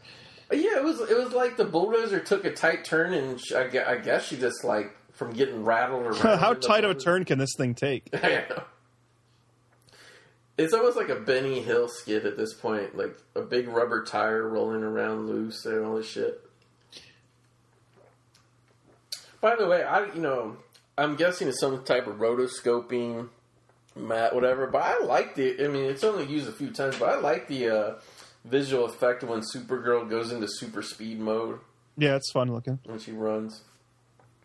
Now we have a burning pile of tires, and the Supergirl's going to fly up after going into the women's restroom to change. She's going to fly up. She's going to stand on top of the Popeyes, and there's going to be a, sh- a literally a shot from behind her, looking through her legs, and down the street you can see a "Stay Free" maxi pad uh, billboard in the background. That was strange. We're gonna. I need to. Uh, we'll have to screen grab the moment where she flies up and there's like three Popeye signs. Yeah, We'll, have to, we'll have to throw that on the uh, the movie graveyard page. we, we, we will. Yeah. And the, that was the one shot where you could tell it was a dummy that kind of like flew through the model of the water tower. Mm-hmm. But it still was a cool thing that just Supergirl could just fly through a water tower like that. Oh, thank God those rubber tires got burned out. I, I was afraid they were going to completely go up. And they wouldn't be able to sell the rubber tires. Now, because she's flying around the, the hay bales that I mentioned earlier, they flew in the street. And now everybody's blinded by the, the, the loose hay flying around. They don't even know what they're seeing, right? I'm sure the thinking was like, let's have this film play out in a small town because the Superman films are Metropolis, and that'll Right. kind of you know kind of make it different. But I don't know. It, it's kind of the same complaint people had about the the first Thor film, Mm-hmm. where you put it in like a small town like that, and it just makes the stakes seem so small to a certain degree. It's not. I don't know. It just doesn't like you just said earlier, where does- this doesn't really feel like any kind of exciting Supergirl origin story because. Uh-huh. It's not like she does a lot of. There's, she doesn't interact with people a lot. No, there, there's Oh. not a lot. I mean, her character does, I guess you could argue, has an arc, kind of, just because she's interacting with the humans for the first time, but it don't really go we don't, anywhere. we don't, and we don't get to see like humanity or the world react to her. You know, and be like, "Oh my God, there's a female Superman around." We don't really get that. And it's just, I guess it, it's it, there's an interesting idea that they don't play with a lot. And you mentioned earlier, but it's it's even kind of glossed over that when the rapists see her. Mm-hmm. At this point, if you if you saw Supergirl, you probably would just think like, "Well, Superman's been around for a few years. Yeah, there probably are people who just wear Superman costumes." You know, you'd think it's like Yeah, cosplaying back yeah, then. Yeah, costume. but nobody even ever says anything like that to her, which I think they could have done for at least comedy bits or something. Yeah. Hart Bochner's really got his Ellis 7 o'clock shadow going on here. Oh, that's right. I forgot that he fall, he actually falls in love with uh, Linda Lee, the human That, that's right, yeah. the the human identity of Supergirl. Yeah, he doesn't give a fuck actually about Supergirl because she her magic clothes and her magic hair change back real quick. Mm-hmm. Old Faye's got some dramatic lighting on her face there, don't she? Oh yeah, Jeannot Szwarc knows what he's doing. Yeah. Oh, Hart almost uh, hit his head on the fort Yeah. of the. Uh, for people not playing along, Supergirl saved uh, Hart Bochner by ripping off the claw thing of the killdozer and uh, then flying. And there were some good wires uh, being shown. Yes, they're like they're gelling up the lens as if it's like a flashback there for some reason. It's weird. Lucy finally woke up in the killdozer and sees, uh, you know, her friend making out with Hart Bochner. Which, by the way, this has got to be like a statutory rape type situation right here, right? I mean, he's like the gardener of the school. Clearly got a 28 year old man's 7 o'clock shadow beard going on. And he's kissing a 15 year old girl. Also, That's just that's how Hart Bochner rolls, man. well, also, isn't Jimmy Olsen doing some statutory raping right here too? Well, but isn't it like Lucy has a crush on him? I'm not sure he Oh, cares that much. Yeah. Okay, I got you. Although interestingly enough, Jimmy Olsen and Lucy Lane are a couple in the Supergirl TV show. Although there we have like a sexy, you know, buff black Jimmy Olsen, Yeah. and Lucy Lane is played by Channing Tatum's wife. Okay, Jenna Dewan Tatum. Yeah, yeah. But to be okay, to be fair though, Jimmy Olsen, they said earlier he drove down or drove up. I don't know what direction. He drove all the way to that podunk town from Metropolis just to hang out with Lucy Lane. So that I mean, that does sound like some Chris Hansen type shit right there. Uh, that's true. You got me there. Although maybe it's the thing where it's like, yeah, Lucy, I'll totally come visit you. Where do you live again? Oh, a school full of women. Like, Yeah. you know, Jimmy knows what he's doing. A school of women that I could all go to jail for having a relationship with. I'm sure they'll be impressed by my bow tie and giant camera. Yeah. And I gotta say too, you're gonna have to help me out a little bit more here, being more familiar with this film. Like I started really getting uh, lost with the witch hooey that's going on here. like this uh, this statue that keeps growing, and uh, the incantations, the 20 minute scenes of inc- witch incantations. I was gonna say, what I mean, you, you, how do you, what kind of help do you need from me? It's like you, you think I understand what's happening here? yeah, it's like a little statue, or I don't even know what it is, like a seashell or something. She keeps the magic ball in. And, and I'm, I'm guessing, I mean, obviously she's doing some witchcraft, but I'm guessing this magic ball helps her in her witchcraft to open up kind of portals to other worlds and shit and let mm-hmm. creatures through and whatnot. Is this where she's summoning like the shadow creature, or is that a little later? I think this is like the beginning of it here. Yeah, yeah, I think. Oh yeah, because it's but yeah, just walk through the wall. Okay, Yeah. And like I was really lost watching this the other night. Like watching it for a second time, shit starting to add up a little bit. But yeah, I mean, we were talking about kind of how dull this movie is and how long it takes to. Eh, I won't even say how long it takes to set up. It just it keeps plotting. This there was a re- obviously this isn't a kids film. There's attempted rapes. Everybody's smoking cigarettes nonstop. Weird orgy type situations about to break out all the time. Statutory rapes. But like I kind of looking back at some of the films from this time period. I mean, obviously, you had films like Goonies, Back to the Future, which would just entertain the hell out of any kid and whatever. But then you kind of do have. You ever see movies like this, Trev? That like you watch them as an adult, and you're like, okay, this is kind of cool and interesting for me now. But like, who would ever expect a six, seven year old kid to sit still in a fucking movie theater for two hours watching such a, you know, a nothing movie with hardly anything going on? You know. like Star Wars Episode One and Two. Exactly. but uh okay, there was the house mother of the dorm drinking in the background. More not kid friendly shit. Oh, this I like this though. We got a lot of miniature work going on, which I'm always into. Yeah, it is cool miniature work um of just um Like some, it's like an invisible creature that uh, Faye Dunaway has sent yeah. after Supergirl. Um, so we basically like a, a giant. It's like a kaiju essentially, but invisible. That's kind of yeah, like yeah, I was gonna say I was hoping Bird would join us because I, I wanted to get his thought on uh, like I was gonna have him actually rate this kaiju since he's the kaiju expert, and, and I, I'm curious what he would have come up with because this is a kaiju that you literally cannot see Yeah. whatsoever. but we see like there's some cool miniature work of it stomping through the countryside. Now this is cool. To, like, see again, this is where I do kind of fall in love with Supergirl. You know, she that's her first kiss. She's never experienced a kiss before, and she keeps kind of reliving it. Doesn't you can tell she doesn't even really know what a kiss is, but she just knows she liked it. Yeah. But I mean, the innocence again of Helen Slater here, it works really well. It does. I mean, I mean, obviously, you know, there'll probably be another one. You know, probably you and me will do a commentary for down the line. But she would kind of follow this up with the Legend of Billie Jean, and it's just like, man, like so much talent for a young actress, and mm-hmm. you know. I mean, I mean, I get you know, I guess she had a better career than ninety nine point nine percent of most actresses who start out or whatever. But Yeah, but not as good of one as she should have. Exactly. Such a shame. Getting, getting back to that episode one and two dig though, Trevor, is is uh Star Wars and I don't you know and we even see it now, you know, we're recording this uh you know, probably three or four weeks before episode seven comes out, but I think this will post like the week of. But uh I feel like, and I've, and it's it's true if you look at the Fandango demographic, whatever pre-sale numbers. Apparently, Star Wars is mostly consumed right now by men ages like 32 to 50 or whatever, and and like I don't know, like I I think even I think even Jar Jar Binks back in the day was probably most looked at judged by men in their 30s and 40s. Like I don't know, like I don't. I don't, I don't think Star Wars is really for kids anymore in a weird way. Like, do you? Well, I just think you know, kids aren't the ones who are going to be out buying tickets and and mm. generating any kind of talk and hype online. I think that's part of it. I think you and I see most of the adults talking about it. Now, I, I work in a bookstore. We have Star Wars toys, Star Wars displays, and I'll tell you, kids do like Star Wars. Like they come in, but and and, and I will acknowledge, like for uh, for a lot of kids they're younger than like way younger than we are.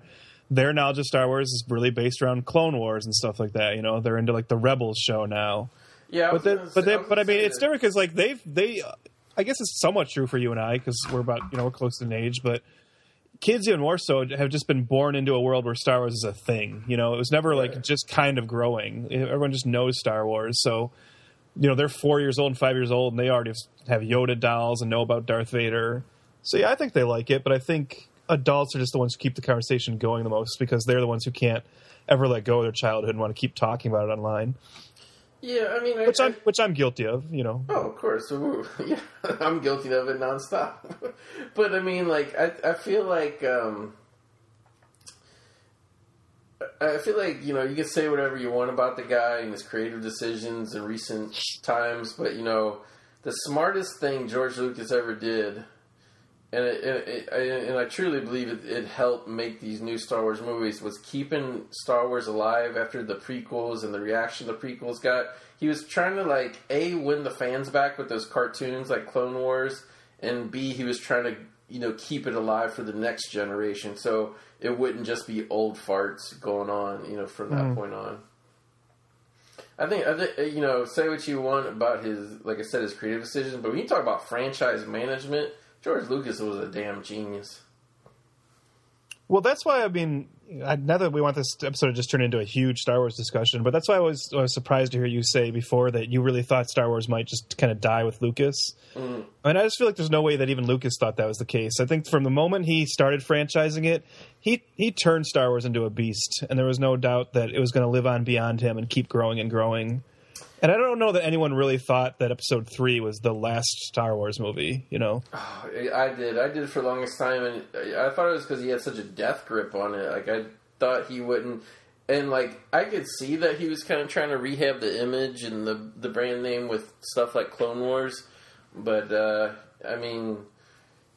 Him him passing it on to Disney, from what I understand, was like a really really hard decision for him to come to, and I think it was like letting your baby go, but at the same time realizing like you have to because you can't ever do it again. Like I, you know, despite what he says, I think Lucas, if, if shit would have gone smoother with uh, episode one through three. I think he would eventually got the itch and done another. You know what I mean? Like maybe because of his age now and his health, he wouldn't have been as hands on as he was at the prequels. But I guess I mean, but yeah, I mean maybe, but I guess this is where you and I will just always disagree. Is that there's a part of me that thinks it's exciting to see it now move on to the people who grew up with it and are fans of it, and not just have one guy do all of it. Like I, I think there's something to be said for that. I mean, I, I like. I don't know. There's a. I just recently wanted. I was thinking of writing this like uh, essay about this idea that you know characters like Dracula and Frankenstein and the the Wolfman, like they're kind of in public domain, right? So we get multiple iterations of them. But then characters like Freddy, Jason, and Michael Myers, there there's a stranglehold on them from the company Right. that owns them, and that means we never they can never be kind of, kind of become the legends that other characters do because you don't get multiple versions of them in different stories. And I think a big thing that makes characters legends and lets mythology grow is the fact they go on past the original creators. You know, Batman didn't stop when Bill Finger and Bob Kane were done. Superman outlived Siegel and Shuster. You know, so Star Wars I feel like should outlive Lucas, and other people should get a crack at adding on to that mythology. It's just it's just with Lucas. Um, I don't know. With Lucas, it was so that he had such a stranglehold on it, and it was so. And like I understand, there was a lot of creatively. There was a lot of stuff from the original trilogy that didn't come from George Lucas, came from his collaborators and whatnot. But like, I just you know. I can buy into the fact of Star Wars living on without him, but I just always thought it was going to be like, um, like he would be he would he would kind of let it go but he still would be like the elder shepherd of it. The idea of him just getting cut out of it completely either by choice or by that's the way the business deal had to go down or just whatever happened that's what i'm just weird. In like i mean we won't go on too much about this because there's a lot of exciting supergirl stuff going on here like she just fought an invisible monster that was basically just her getting thrown around by the wind but uh but yeah, like it, it seems very foreign to me. Like, like totally just you know having this one guy who was always the poster boy for this thing and known as the creator, and he's still around, and he's not exactly feeble. I wouldn't say, like by health standards or whatever, and just him because I mean like. They even I don't know like I saw a video the other day with Vanity Fair or somebody where they had him ask questions to JJ and just Yeah. like it's it, it's it's very weird, and it, it seems like he is bitter. Like it was, not necessarily that the rights were pried out of his hands, but I think he thought he was going to be more involved in the fact that he's not Maybe. I mean, all, you know? maybe, and that's maybe a shame, but at the same time, I, I don't know. It felt like Star Wars was such an albatross around his neck for a long time that Yeah. Hopefully he can just enjoy being free of that pressure now. and maybe he can finally make these small films he's been talking about for 15 years now that we've still not seen any movement on. He still said in that video the other day, I don't know if you saw that he first but he still, when they were asking him questions, he did like a little interview too. And like he said, he, you know, it's fine. He's letting it go. He's an experimental filmmaker and he's going to get back to making experimental Yeah, films. uh, yeah, I've been hearing that for a while. So I've been hearing that since 2005, so Guillermo del Toro must be producing all those experimental films for him. he must. He must. I mean, I guess we can kind of make excuse for Star Wars talk, considering this podcast will be coming out at the apex of the hype of Star Wars Episode Seven. But you know, the final, the final, what I'll say about it, and my attitude of like how like you know you're surprised why I have that way. It just, it's hard to see, especially other than Michael Bay, probably the least creative guy in Hollywood, now be heralded as the creative mastermind be- behind a new Star Wars film. And also to see like just everything brought back wholesale but painted a different color. That's going to, you know, you know, I, I don't want to keep going on being a fool judging a film I haven't seen, but that's going to have to be a pretty damn good movie with a pretty damn good story to justify like how much of the shit they just wholesale lifted from the last, you know. But I mean, I, I get what you're saying, but at the same time, I think there's something to be said. You know, I don't have a problem with this with n- nostalgia glasses when done the right way. You know, and it is a lot of it is just kind of trying to bring back the iconography, iconography and what we liked about the original Star Wars films, as opposed to, you know, what Star Wars became over time. Right. And I mean, the thing, my thing with J.J. Abrams is it's not so necessarily that I think he's like this the best creative genius in Hollywood. It's that I think he's the right guy to do the first new Star Wars movie because he will just kind of trade in on that iconography and kind of bring it back to a status quo that we're familiar with. And I mean, I think sometimes you've you've kind of really called it JJ Star Wars, but I think it kind of bothers me, and I you know I don't know if you agree, but I feel like that's really undercutting the fact that it's it's really Kathleen Kennedy's Star Wars at this point. She's the one kind of spearheading all of it.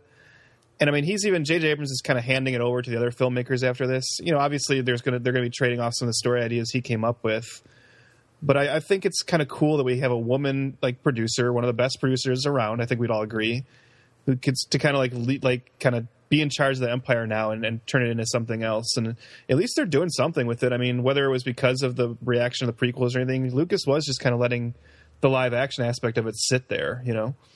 Yeah, I mean, I agree 100% with what you just said about Kathleen Kennedy, but you have to admit, at least to us, the fans, the public, it's not presented that way. It's JJ everything, to the point where he literally gives one on one interviews almost every single day to some news outlet just to let little tidbits of the story or character points go out. Like, they are really acting like Star Wars is a singular vision with him the way it was with Lucas, which I don't see how that could even possibly be because it is such a you know I mean shit look at look at everybody who's taken over. Rian Johnson you know Gareth Edwards doing the spinoff. It, it's it's I, I, I, I guess they just needed a poster boy somebody who was in good graces with nerds at the time mm-hmm. you know to kind of push out there but I just don't you know to me aside from maybe George Lucas, obviously, to me, Star Wars is just such a big thing. It can't be contained by just one person. It can't be put in somebody's pocket to be,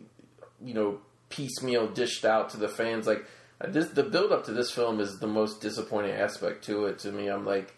I don't know, like, like I feel like even Lucas with the prequels, I feel like he dished enough out to, as a fan, keep you, you know, excited. And this is just like it's a big secret. Just give us. Your Uh, money. see, I don't know. I like see. I like that. I feel like they're doing. I actually feel like they're promoting this the right way. I, I like the idea of you know doing it where you're not giving us everything, and you're showing us just. I mean, because at the end of the day, it's Star Wars. We're all going to see it. It's not like they need to tell me the whole plot in every trailer. I do. Unlike you, I actually like the idea of sitting in the theater and not knowing much about it.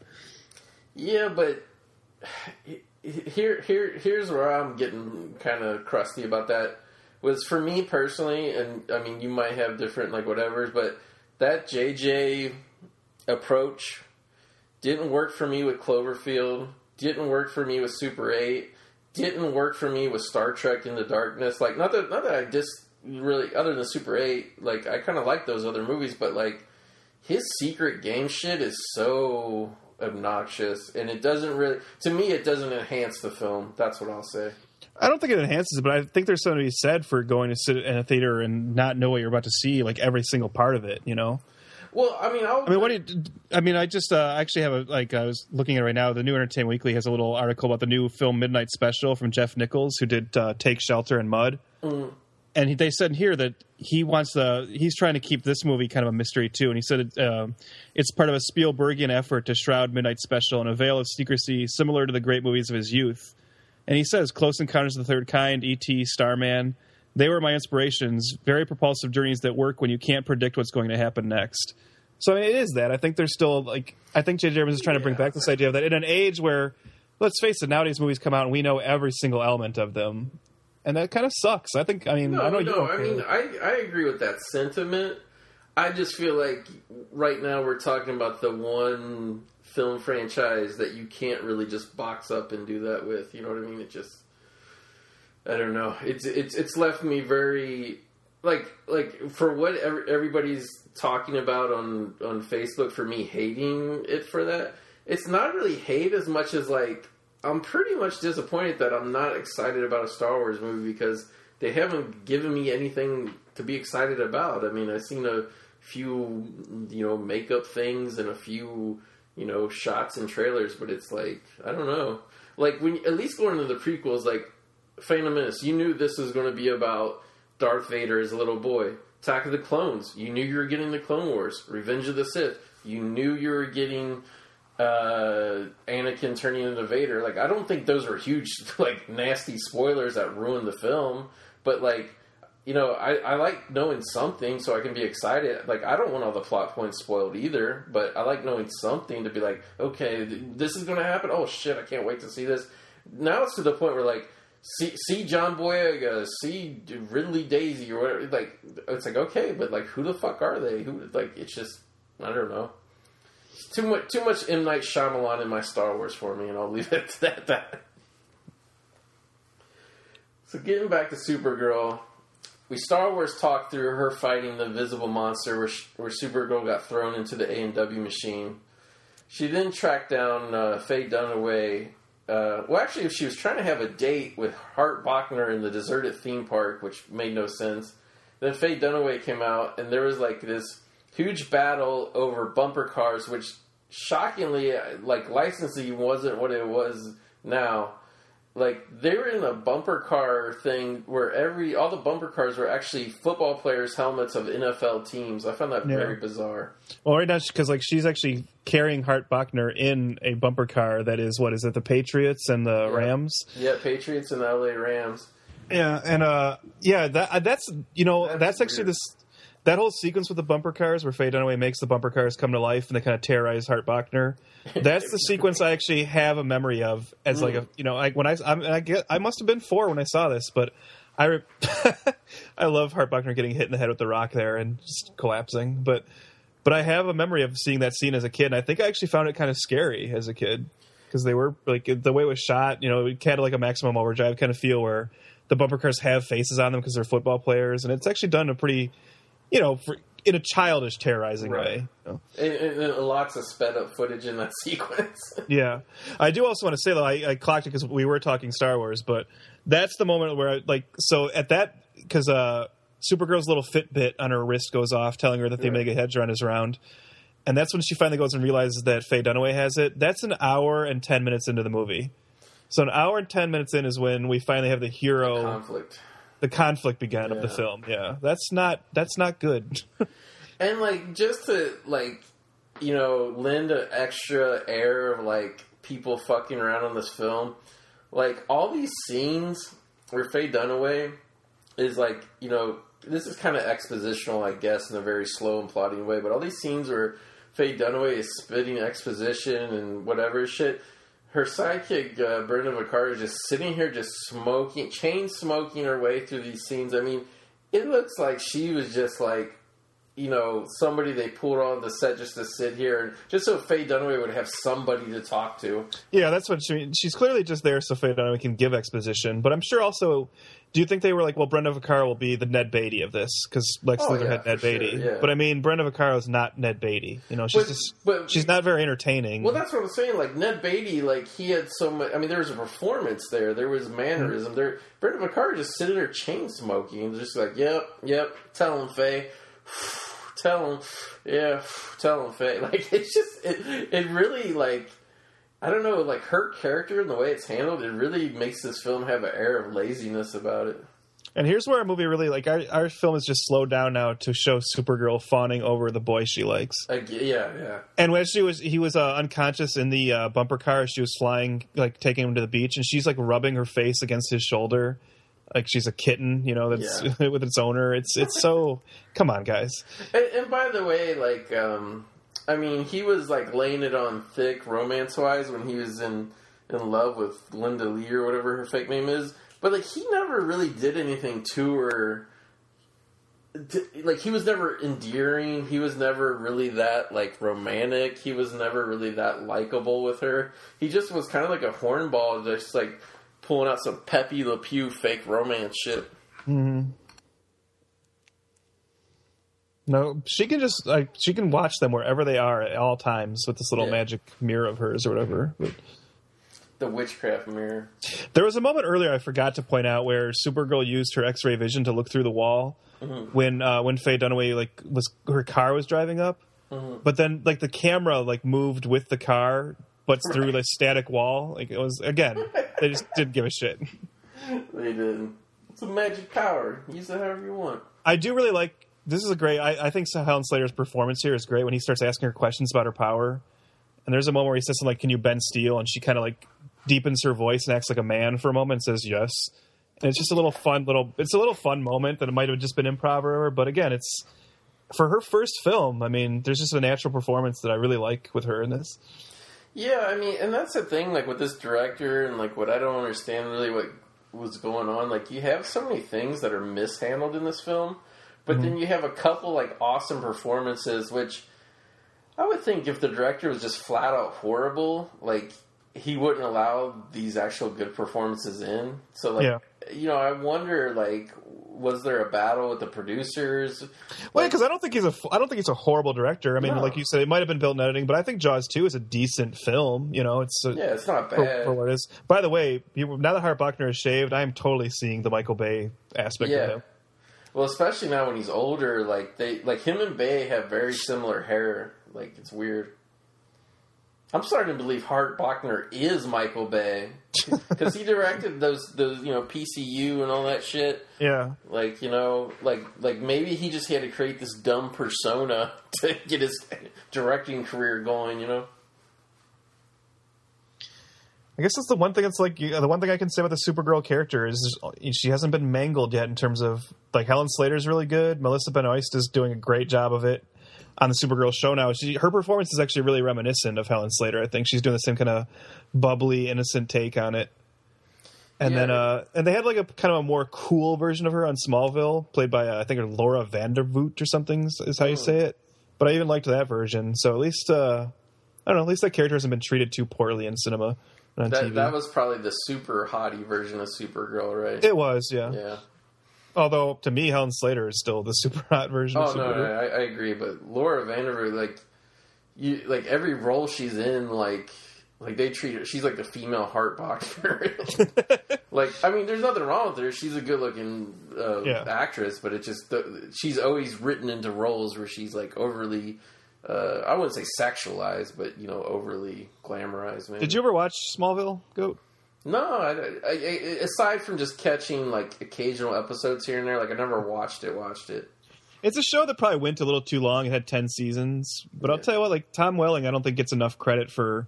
I really do think he's one of the best Clark Kents, and and you know he never got to play Superman proper. Right. But I think if he had been given that, uh, he might have been you know second to me after Christopher Reeve because he's really good in that perform in that role. Yeah, He has this like kind of genuine earnestness to him too that worked really well. I have to say, there's a lot of shows because there's a lot of shows during a time period where like Smallville and shit, where I just really wasn't watching TV. I mean, for a lot of different reasons, like the DVR shit didn't really exist, Netflix didn't really exist yet, and like I, there's tons of shows I want to go back and discover, but it's just like the time and you know new shit that's coming out and movies and sports it's really hard to you know and i'm not a binge watcher by any mean i've been watching the first episode of arrow for like two years now so But I would like to, you know, I, I always like Tom Welling and the little film parts. Uh, there was some great uh, jump cutting of Hart Bochner there, wouldn't you say? Like disappearing and just popping up in the lair and like Yeah, in the in chains in the witch's bed. Yes. Yeah, which kind of begs the question: if uh, Faye Dunaway could have done that at any time, why did she let him like tumble around and be in that killdozer and all that? hmm Now Nigel, the warlock, he gets his comeuppance here in a nice jump cut fashion, doesn't he? I guess. He gets turned into an old man. They turn an old man into an even older man. That's his comeuppance for it being an evil character.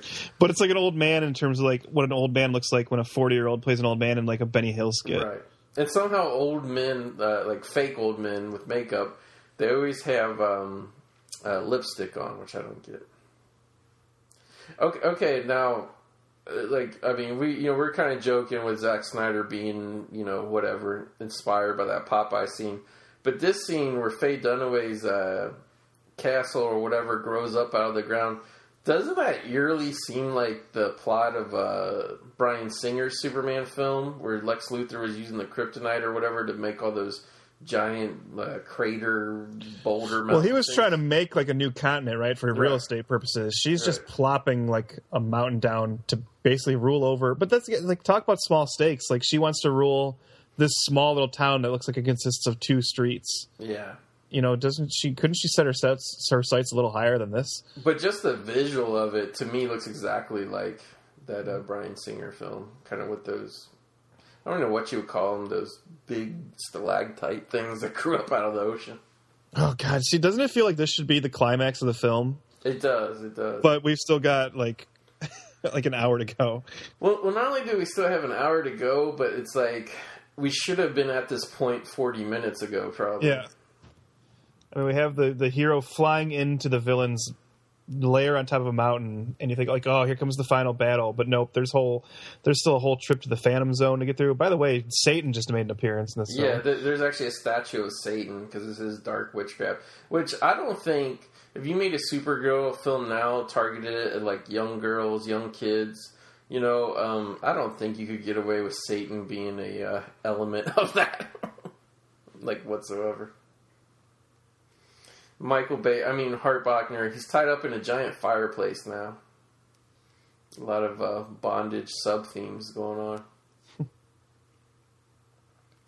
Yeah, this is the part where um, uh, this is a callback to Superman two, right? yes, indeed. With uh, Faye Dunaway. I, I don't know what the name of that thing is. Like how in the Superman films you can play somebody in a, like a cell of like flat glass and make them like flip away like a playing card.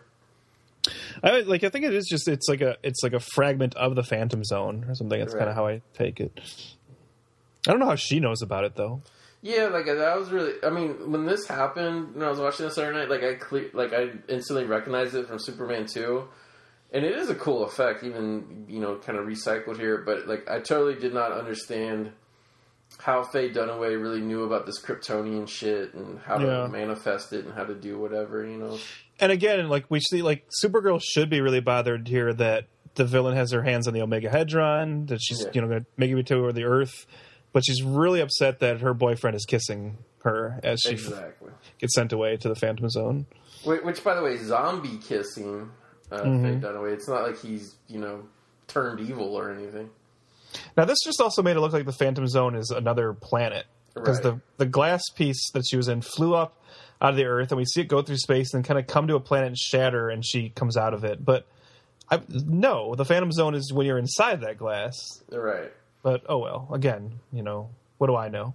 Yeah, the Phantom Zone is supposed to be like a, a portable version of hell, right? Basically, yeah. Yeah, here she just bashed herself against all these rocks because she jumped up in the air trying to fly, not realizing she only has the power to fly, like on Earth or whatever. Mm-hmm. And she tries to squeeze the rock again here, calling back to earlier in the film, but uh, it just cuts her hand all up. Now this would have been a cool movie if you could have done like a crossover here. Although I guess it wouldn't have worked timeline wise. But if she could have encountered like Zod or Ursa in here, you know, Something, yeah. Because it is such a. I'm trying to think of a modern day analogy to like whatever, but it but it it it almost be like if you made a Robin movie, and then like like a you know like a, a villain like wanted to blow up a barge exactly the same way the Joker wanted to do in Dark Knight. Like you know what I mean? Like Yeah. it's just like you're just basically just stealing such a huge element out of something that was in a previous film and just recycling it. But look at just a moment ago with her covered in dirt and screaming to the heavens. I, I want to reach through the TV and kind of console Helen Slater. I want to give her a hug. Yeah, I mean, just you feel bad for like everything she goes through, and like, I mean, like I enjoyed this movie up to this point, like especially every time she was Supergirl, but most of the Supergirl sequences were like really fleeting.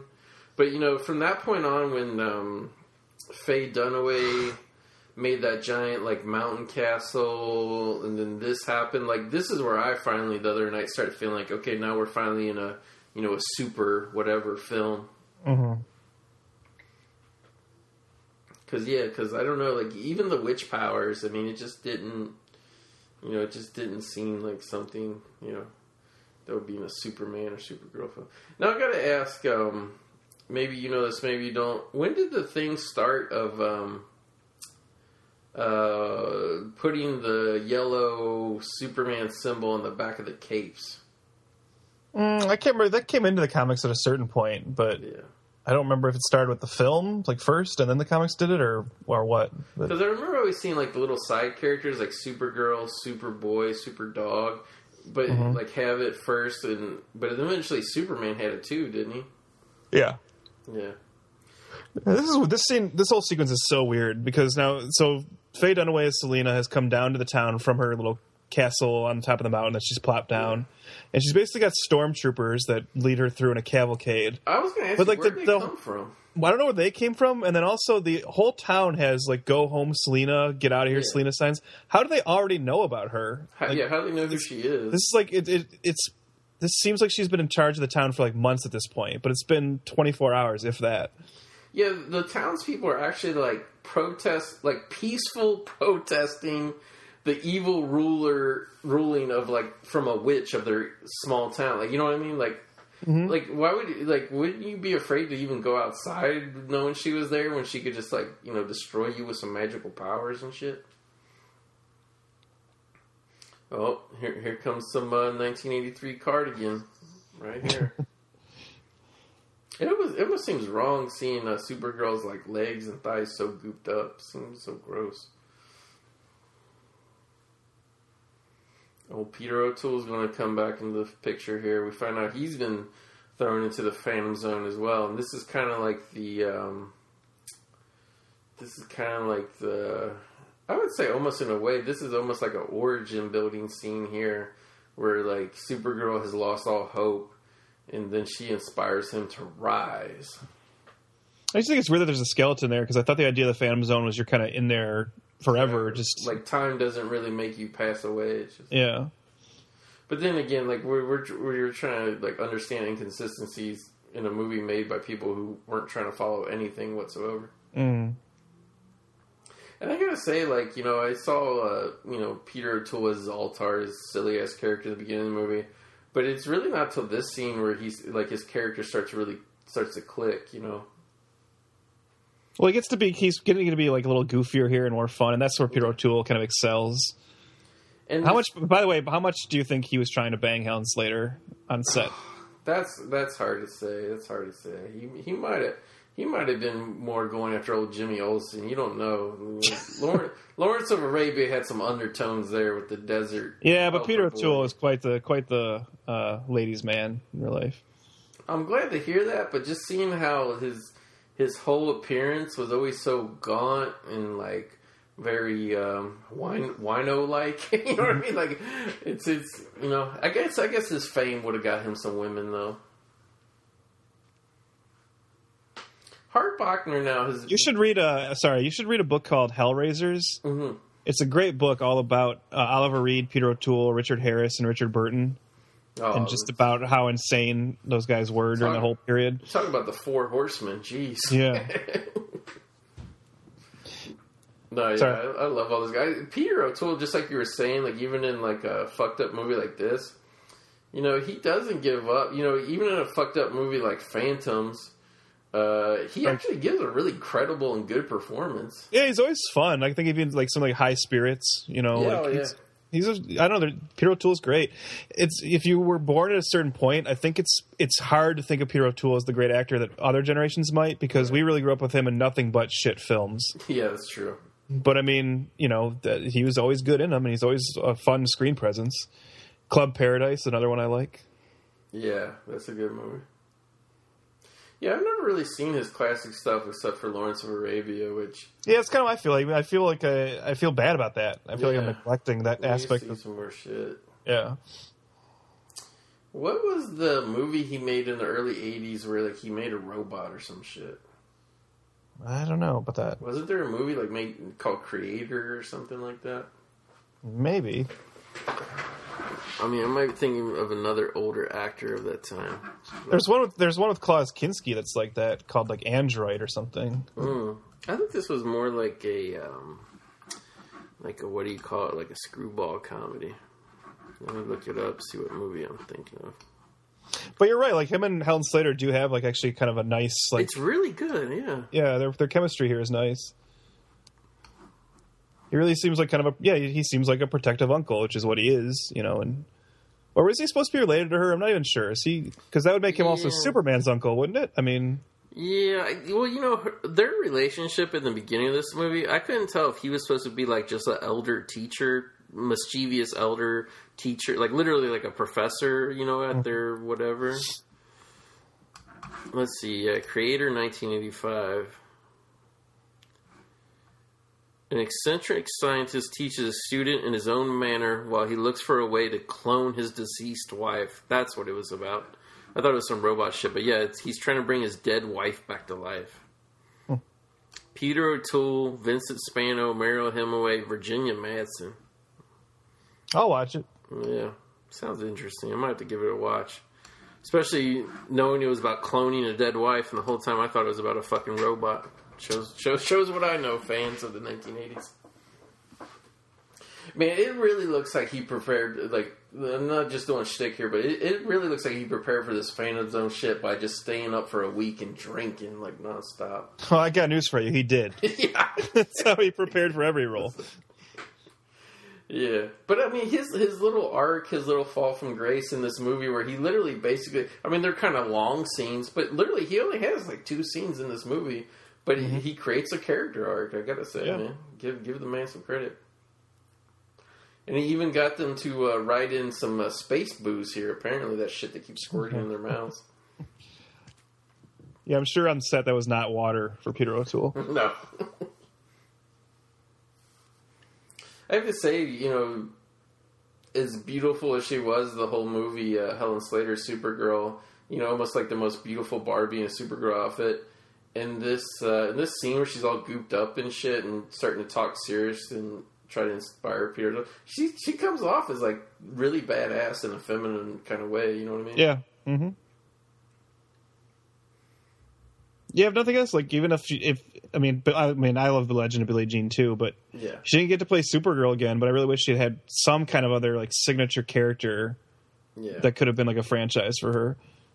Yeah, this is. I mean, she she went on to you know have appearances and stuff like wasn't it City Slickers and stuff? Yeah, she's never been. I mean, it's not like she ever you know had a, a, a entire drop off out of the out of the world of you know acting or anything, but she just kind of became a supporting character and a very minor one at that, which is too bad.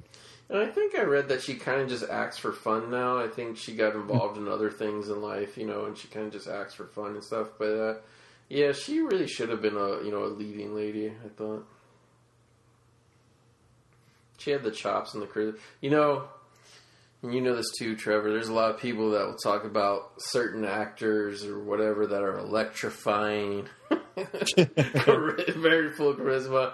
But uh, for my money, I'll, I'll take Helen Slater as the most electrifying uh, person in uh, at least '80s films or early '80s films. And that's why, like you said, like I, I, God, I wish we could have had one scene with her and Christopher Reeve because Yeah, he was so good in that role, and she was so good in this role. I think it would have been kind of magical to see the two of them actually get to do a scene together. And um, I gotta ask this: are, are, when you were a kid, actually, I won't even say when you when I was a kid. Uh, up until literally a couple years ago, because I'm fans of both of these actors, I was so stupid. I just assumed from the Legend of Billie Jean that Helen Slater and Christian Slater were related. Uh, I never really thought that, but really? yeah, Because I, I don't think it, oddly it's one of those things I don't for some reason it did never even occur to me. But Yeah, it's just because Christian Slater was so young and that was such a kind of like a psychic role. I just figured it because you know sh- weird shit like that would happen a lot. Like uh, at close range, they had both Sean Penn and Chris Penn. Playing I think I felt like Helen Slater seemed too innocent to be related to Christian Slater. yeah, he even though he was like 14 years old in that movie, he did have a little scumbag side. Oh, you could tell he was going to be a Hellraiser. Yeah, with that bleached ass hair. it would have been funny if the Legend of Billie Jean had that little scumbag, the guy that owns the surf shop or whatever, if he would have been selling Supergirl posters. And this is kind of cool too. Like, uh, well, I don't know how cool it is, but another weird thing here is her Supergirl like outfit is like all ripped up and shit. But at the end, when she triumphantly returns to Earth, like it's it's all brand new, it's clean, it's patched up. Yeah, which is weird because again, if they made this today, she would just totally come in with the ripped up costume because it looks Yeah. cooler aesthetically. You know, you see what she's been through. But Now this was a uh, there's like basically this is getting back to you know I won't say like bad special effects in terms of what they look like, but this is just like a, a weird concept. Like it seems like they could have come up with something stronger than a blue and red tornado that comes to the Phantom Zone to try to kill them. I like it though. I like the way it looks. It has that. Yeah, I mean of, it, it looks cool. It's just as a concept, it's kind of like you know, oh Hart Bochner eating the popcorn. I love that. Dressed like a '70s pimp, eating popcorn, Yeah, watching. Now let's let's say in an alternate universe, obviously the movie's not over, but we know Supergirl's going to come back and win. Faye Dunaway looks hot in those little glasses, but uh, you know these these two, I'd say probably at this time, probably women in their mid forties. Would they have literally at their witch's lair just turned Hart Bochner into like a sex robot for the two of them? Do you think? Oh, I don't know if Faye Dunaway was sharing him with Brenda Vaccaro. Hopefully, she was being nice enough to uh, put spells on some men for her for her roommate. Yeah, somebody. But, But- she, she didn't even throw old Nigel to Brenda Vaccaro though. She just Yeah. totally, you know. And, and, and, like this part with these little glowing orbs that are like knocking them down the uh, mountain or whatever, like this special effect, and then the couple with the swirly tornado. I started really getting like a poltergeist vibe right here. yeah, Just I don't know. This is weird. this is what Sup- see Supergirl two should have been the search for Zaltar. You know that actually would have been kind of cool. In all honesty. I mean, obviously it didn't do the business to whatever, but I wonder like what what this film Supergirl would it really had to do um, at the box office to garner a sequel. You know what I mean? I just, I mean, I think the more interesting question is what did it need to do to be a bigger hit? You know, like was it just that people weren't ready for a female superhero? I don't really remember what the marketing was like. Was it just the idea that people knew Christopher Reeve wasn't in it, so nobody took it seriously? You know, how much would him would him being in it have helped the box office? I don't know. There's a lot of what ifs, you know, but what did what could have made Supergirl a better a, a bigger deal? I mean, Yeah. obviously, obviously, quality has something to do with it. you Oh know. yeah. I mean, I, I think definitely there were some mistakes with the narrative of this film that kind of you know led to the bad reviews. Which nowadays I don't think bad reviews really hurt you that much, but bad reviews would kill a you know bad reputation would kill. There's a Zaltar going out all Hans Gruber style there, swirling away. Actually, it kind of reminds me more of um, Robocop. of, uh, no Van Helsing getting sucked into Oh. the portal at Monster Squad. Oh yeah, yeah, yeah, yeah. You're right. That is what it is. But I mean, it's hard for us to know what the kind of the temperature of the room was at the time. But I, I'm guessing the bad reviews, coupled with the fact that this was a spin-off of a franchise who the original franchise was spinning off of Superman That was kind of damaged goods at the time after that Richard Pryor one. Yeah, I mean, I mean- I know I've seen a lot of blame placed on oh Helen Slater was a nobody, but I mean Christopher Reeve was a nobody when Oh, Superman yeah. came out, and you had Peter O'Toole and Faye Dunaway. I mean, And that was kind of the thinking at the time for when you're trying to make these, uh, you know, Star Wars, Superman. Like, if you're trying to make somebody into a character, like you wanted an unknown at the time. yeah, I don't know if you saw on like Wikipedia, the Salkinds later on said, well, we should have. Helen Slater was wrong. We should have gone with Brooke Shields, but yeah, I think I, that's saw that. They, this would have been so fucking horrible with Brooke Shields. I'm sorry. Yeah. Because, in all honesty, this is actually a. I hate to say it because I, I think we're probably going to have some fans of this film hunt down this commentary and they'll probably think we're dicks for saying this. But this is a bad film propped up by a couple really good performances, I think. Oh, that's what it is. I mean, the reason I the reason I like this film, the reason I own it, is because of Helen Slater. I mean, it's there's a couple other elements I like. Like I said, it's a fun, cheesy film to watch. I mean, it's a little more tedious than even some of those, you know, like because usually I like my bad movies to be about 90 minutes. But I mean, in the right mindset, you can get into some, the cornballness of some of the aspects. Like the the now, like I said, it was scary as a kid, but the whole thing with the bumper cars is kind of goofy and fun, you know, and some of the this this whole climax is just kind of so dumb it's fun. Yeah, But at the end of the day, it's, at the end of the day, this movie is all about Helen Slater as Supergirl.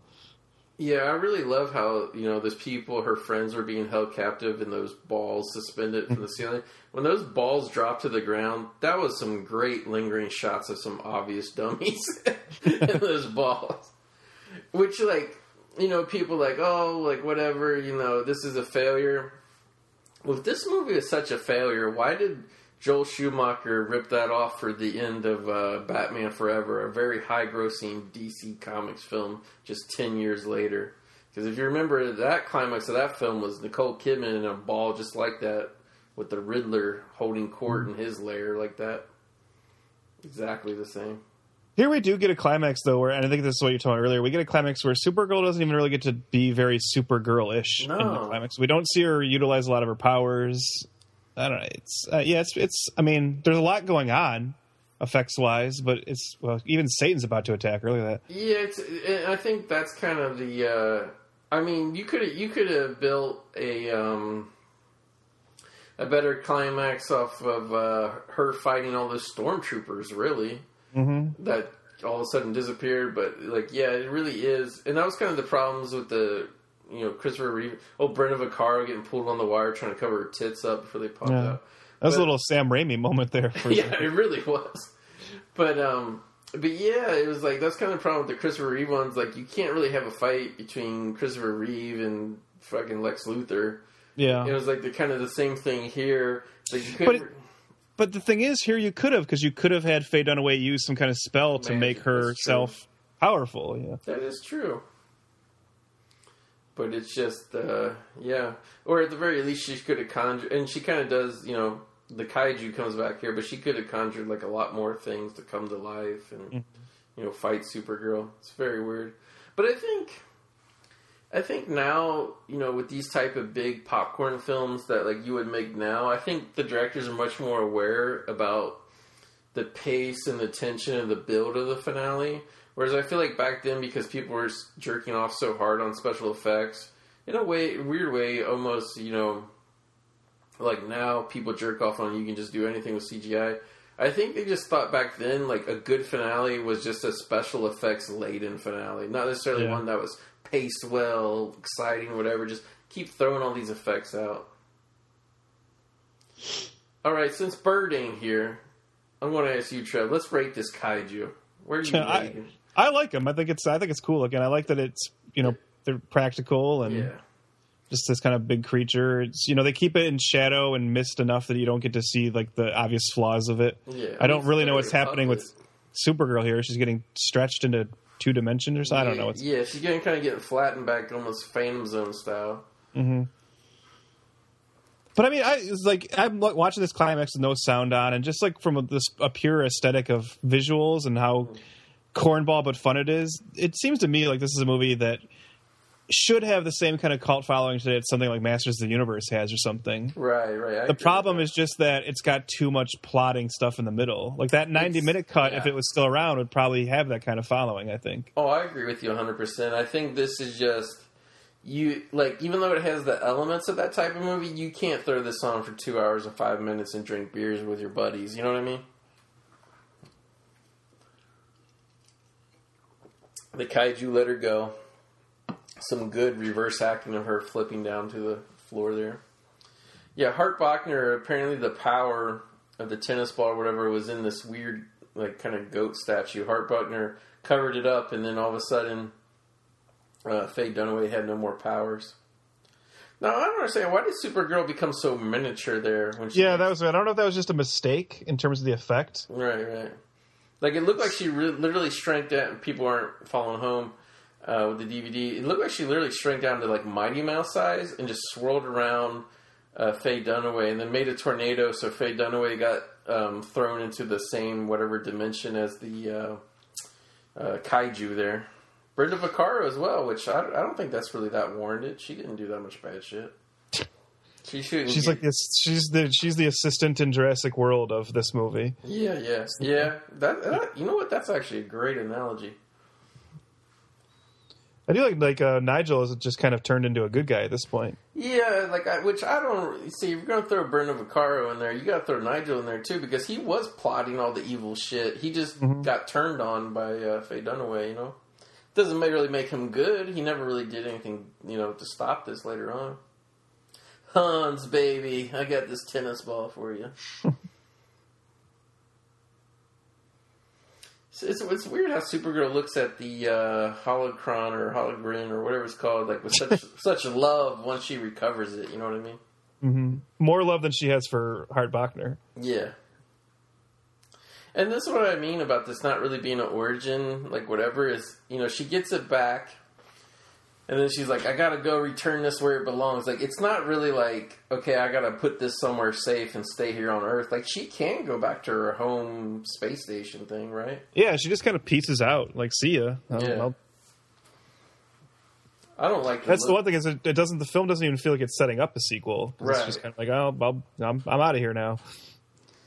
Yeah, even Hart Bochner's like, oh, okay, go. Yep, see ya. That is, I guess, that is kind of what's lacking from this is a Superman movie. You know, yeah, I know Yeah. it's Supergirl, but I mean, the idea, the idea of Supergirl and what they're doing really well on the TV show right now is the idea of, you know, a, a relative of Superman who decides to carry his mantle as well and try to live up to that image and also be a hero on Earth.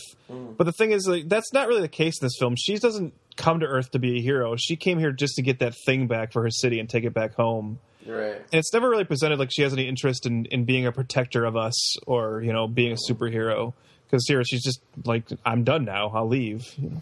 Well, not only that, but it's like um, obviously that you know that that power source, wherever that that MacGuffin was, fell into the wrong hands with Faye Dunaway. But it also feels more like she really just wanted to recover it to make up for her own personal fuck up of letting it go in the first place. You know what I mean? Yeah. It's kind of Well, they all, well, they did say though too that like Argo City would die after a couple days without it Oh, okay, okay, I missed that part. because it is their main. No, I, why did she have to go back into the water? That's where she came out. It's like she's almost like a King Neptune person or Atlantis person. So inner space is in the ocean. I'm assuming that it, inner space is somewhere in the uh, like inner core of the Earth or somewhere. But it, but we're looking at it right now. It almost looks like uh, the space station is like in the water. That was weird.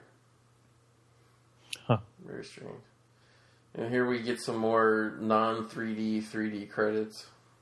Trying to super this thing up. Again, I know it sounds like we're extremely harsh on this movie, but there's there's a lot there really is a lot to like in this movie but holy shit you gotta wade through a lot of garbage to get through it you know Yeah, it's just a movie that it's a movie that makes mistakes so often. Like it's it's got all these elements that could have made a really fun, well more way more respected movie, but it just keeps stumbling over and over and over again.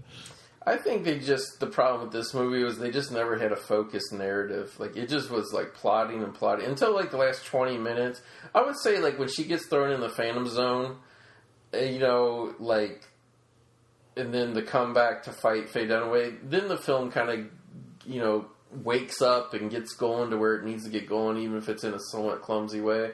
But uh, but yeah, there was just too much. Uh, I don't know.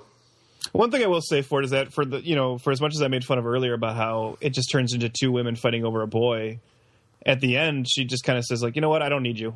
I'm I'm out of here. Yeah, it was like I don't know. It was it was weird how that how that guy really didn't fucking matter at all in the end. You know what I mean? hmm And not only not only that, okay, like when he when the spell was like broken, like he really didn't even like her anymore either. Honestly, Yeah, I know. That's the thing is, there's no real romance in this. Like any element of romance is just based on the fact that he had a spell on him that made him fall in love with her. like like you could like if you remade this film, you could almost um like have it be like a gay character put it on the spell to like women, and then as soon as it's over with, he just you know he's back to having no interest. You know. That probably would be like the hip and edgy like 2015 version of the story. I bet, I bet probably half the budget went to these credits because damn. Stand by Carpenters getting 3D credit treatment. I do like the like. I like how the credits kind of as they're coming towards you, you can't read the ones behind the other ones, so they get a little Right. closer. Yeah. I actually wouldn't mind putting this DVD on my 3D TV and converting this in 3D and seeing how much of a seizure it gives me. Wait, can you do that? Can you convert a 2D movie into 3D? Yeah, there's actually um, most 3D mo- my 3D movie uh, sorry 3D my 3D TV does it, but some uh, Blu-ray players do it as well. Of course, you have to have a 3D TV, but uh, yeah. And how does that? How how well does it actually work? You know, like what? You know what? Like, if you read like TV reviews, they all say it sucks, but it's like really that thing where like it actually works, shockingly enough, but it's really hit and miss. If you throw in like a new movie with modern kinetic in- editing and shit, it, it really just kind of looks like strange and like whatever. Yeah. But if you throw in like I've found even just with regular DVDs, um, if you throw in something from the 80s or 70s with like static shots but with you know depth in the background it will look 3d like uh one of my favorite movies to kind of watch like that is um is uh actually blood simple believe it or not. That looks really good converted into 3d Well, you know, like they say, for 3D to work, shots have to last at least four seconds. I think, and that's why it always works yeah. with older movies you know Yeah, and that's why um, I don't know. Not that anyone cares, but No. that's why the action scenes got much better in Transformers Three because Right. it kind of the 3D forced Michael Bay to not edit the way he usually does. yeah i heard And he bitched and- about having to do that too and it, Yeah, but that's crazy because it's like it made his sequences better. Like I'll stand by the final half hour of Transformers Three, the, the Battle of Chicago. yeah even if you It's watch like a- it it's in a- 2d it's better It's an amazing action sequence. However, you feel about the plot of the movie, you know, and it's yeah, but he had to hold on to his visuals longer than he normally does. Whereas Transformers Two, that final battle is just a nightmare where you can't tell what the hell is going on. Yeah, it's it's funny that the product placement never stopped. At the end there, um, the uh, credits they had the the cashier parentheses for Popeyes, the waitress for Popeyes. Like there was no waitress. They're just trying to get extra credits in there for Popeyes. Filmed in Panavision. I have to say though, the you know these old school uh, green screen effects, whatever. Um, they, they hold up. They're interesting. Even if they're not hundred percent convincing. I mean, there was a handful of shots in here that look super phony. Don't get me wrong, but like as general, I think they look more interesting than the stuff that's being done now. Mm. Dolby stereo in selected theaters. Ooh. So, if you had to predict, not that I'm sure you even have a dog in this fight, but do you think we see Supergirl get another movie, or I mean, does the fact that there's a show now put the kibosh on that? It's really weird, right? Because they're doing like the Flash movie, Yeah, but it's not- completely separate than the show, right? right? But but still the same character, but a different actor playing him. which, which, which, when it comes time to make the uh, Flash a movie, I want to see if they really stand by behind that supposed Ezra Miller casting, which I don't get at all for that role. yeah. But um, I think there's a chance because a Supergirl movie because you know they're saying the movie universes are separate than the TV universes, and a lot of people have huge problems with that, and I understand why. But I was going to ask you during the you know the movie. Actually, the credits are still going on of this damn movie, so we can still talk about it. But um, wasn't there a supposed nod to Supergirl in the uh, Man of Steel movie? Because didn't he find that fake Fortress of Solitude that had a uh, life pod that was empty. I thought that was supposed to be Supergirl's pod that she got. It was, yeah, and that's actually it's clarified more, and they did like a comic book tie-in that actually shows that that was Supergirl that came out, and she's been on Earth this whole time, which is actually a, a bizarre reversal of the, the the typical Supergirl story now, which is that she was originally sent to Earth to take care of him because you know he was sent as an infant, and she was sent as a teen, but her pod got kind of stuck in space, and so. Yeah, it was like a Rip Van Winkle type situation. Yeah, so she got to Earth at way too late, and he was already grown up and become Superman, and so that's why she's kind of in the comics now. She's kind of got a chip on her shoulder, which I like. It's like the idea of she's this teenage girl came here thinking she was going to be the protector, and now her cousin's like, I don't even. Not only do I not need you, I'm the most important, you know, superhero on Earth, and then she's trying to like live up to that, but kind of bitter about it. Um, so yeah, the idea that she's actually in the in this Zack Snyder universe, she's been around forever. I don't know. I don't even know how they would approach that, but. Well, to be fair, there's like a million characters coming out in Dawn of Justice. Yeah. So I mean, maybe there will be room for her in the actual Justice League movie later on. Because like, if Dawn of Justice works, just you know, as a commercial success, I think they're going to like take the Avengers approach and be like, more characters the better. So I think that's probably how she'll get shoehorned. And I don't know why, but DC really wants to like introduce all these characters in a big team up movie and then do spin offs. Or I just feel like the Marvel way of doing the individual movies, then the big spin off team up is better. But we'll see. Mm-hmm. It seems like everything Marvel does, DC does the opposite. But I would recommend to people if you really want a good version of Supergirl, you know, check out the TV show. Or there was a couple animated Superman films, those straight to DVD ones, um, Batman, Superman, Apocalypse, and Superman Unbound. Or maybe, uh, yeah, I think that's what it's called. But Which- those are both those are both really good Supergirl stories. And then if you want to see a really good Helen Slater movie, Right. watch Supergirl. Yeah. Which I gotta say, it's kind of a shame that the animation is so bad on those direct to DVD movies because the stories are good. Oh, I think some. I don't. I. I think some of them are better than others in terms of the animation. I don't know how many of you have seen. They started off really shaky. Yeah, And they like, actually they got pretty good for a while, and now I feel like they're kind of going back to being crappy because I feel like they've gotten lazy. yeah, like But there was some. Uh, I don't know if you saw the Wonder Woman one. No, I, I've seen some of the Superman ones that, believe it or not, like they actually play them on like just the movie channel sometimes. Yeah. And like the ones I've seen, like they literally look like flash animation. To be honest with you. Yeah, I don't know. I, I've seen better ones. The one, if basically any of the ones that are directed by Lauren Montgomery, I would I would recommend in terms of just the animation alone. She's a great animation director, and uh, she directed Wonder Woman. I, I believe she directed Green Lantern: First Flight, which was a way better Green Lantern origin movie than the Ryan Reynolds movie. Um, so yeah, I like the ones that she directs. I'll have to check them out. I know sometimes they have a bunch of them on Netflix, but I mean, there's other way. I can just always rent the DVDs as well. But yeah, I, I've actually, you know, kind of the build the Star Wars, or whatever. I've been, I've re, you know, gone back because there were some seasons I missed, but I'm watching the Clone Wars again. I'm starting to get back into, uh, you know, these uh, these uh, kind of I don't know what you call them, shorter serialized cartoons. You know, like like I kind of rather just watch a um, movie, you know, or not movie, but either a TV show or yeah, like a movie, like the direct to video ones, because they're all short. They're like eighty minutes. Yeah, sometimes that's like kind of to their detriment because they're all they're actually all seventy minutes, and Yeah. sometimes the story feels like it needs longer than that. But But but they just wanted to make it more bite sized for kids, I guess.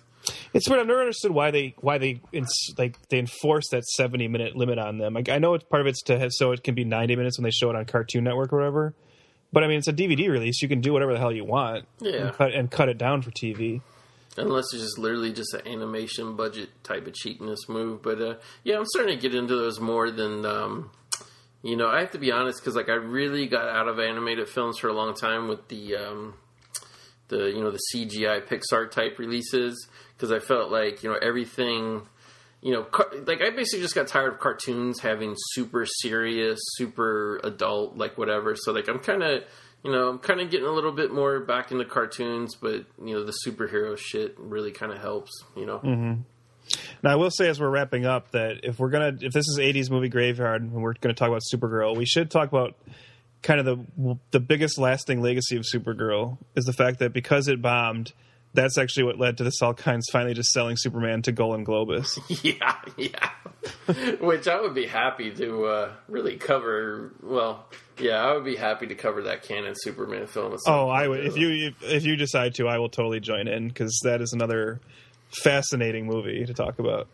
You, you heard it here, from folks. I'm guaranteeing at some point in 2016, Superman 4: The Quest for Peace, a movie that I've actually enjoyed over the years, but I have not seen it in a long time. So I'm curious what, what I'll think of it now.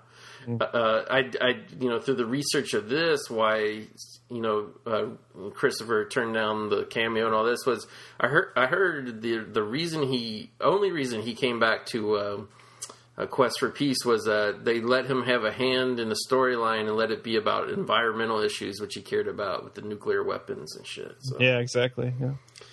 so yeah, so in the interest of uh, you know time and brevity here, I hope you enjoyed uh, watching and listening to this film with us. If you're a hardcore fan of this movie, because a lot of our downloads come from people who are just fans of one particular movie, they get that commentary. And uh, if you're a hardcore fan of Supergirl, I apologize. If you love it, if it's your favorite movie of your youth, I love it. But we actually like it a lot too. We Yeah, I like it. you just it just we we cannot watch it and not marvel at the insane Well, if nothing else, this is like it's a it's a debate you like our friends do see us have on online a lot. Mm-hmm. But if nothing else, this is proof that you can like a movie and acknowledge how kind of you know Right. flawed it is too. You Right. know, this is a film full of flaws, but there's enough in it that I still enjoy it. And, and honestly, like it's full of flaws. There's entire sections of this movie that are really bad. But I wouldn't even call, go as far to call it a guilty pleasure because the stuff we you know we like, we're kind of on the same page with what we like with this film. I think that it's you know Helen Slater, and I, I just I think it's worth defending. Like whereas a guilty pleasure, you just know that every second of it is shit, but you like it anyway. You know, Right. I mean, I feel I feel the same way about Superman three. Like, I genuinely enjoy that film, and I don't feel like I'm defending it as like, oh no, it's so bad, it's good. It's like, no, there's what I like about it. Actually, does work for me. Right. And I guess that's what, in all honesty, you know, that's a big reason why uh, I started this podcast because, you know, there's a lot of stuff that, you know, we feel like from our youth, like our classic status, even though they're really not. And that's what this this whole show's about is just bringing that shit back and giving it one last one last ride, as Vin Diesel would say. oh man, imagine, Which one? Of, which one of us is like the CGI Paul Walker that Yeah. pulls up and the- drives off? Hey Trevor, how about we give Supergirl one last ride for family's sake? Kal-El, Jor-El, and now Kara-El. That's family. All right, everybody, signing off from 1980s movie graveyard. Trevor, thank you for joining me. I look Yeah, no forward problem, to man. your next appearance as always. Thanks a lot, man. Thanks, man. All right, everybody, keep it 80s out there.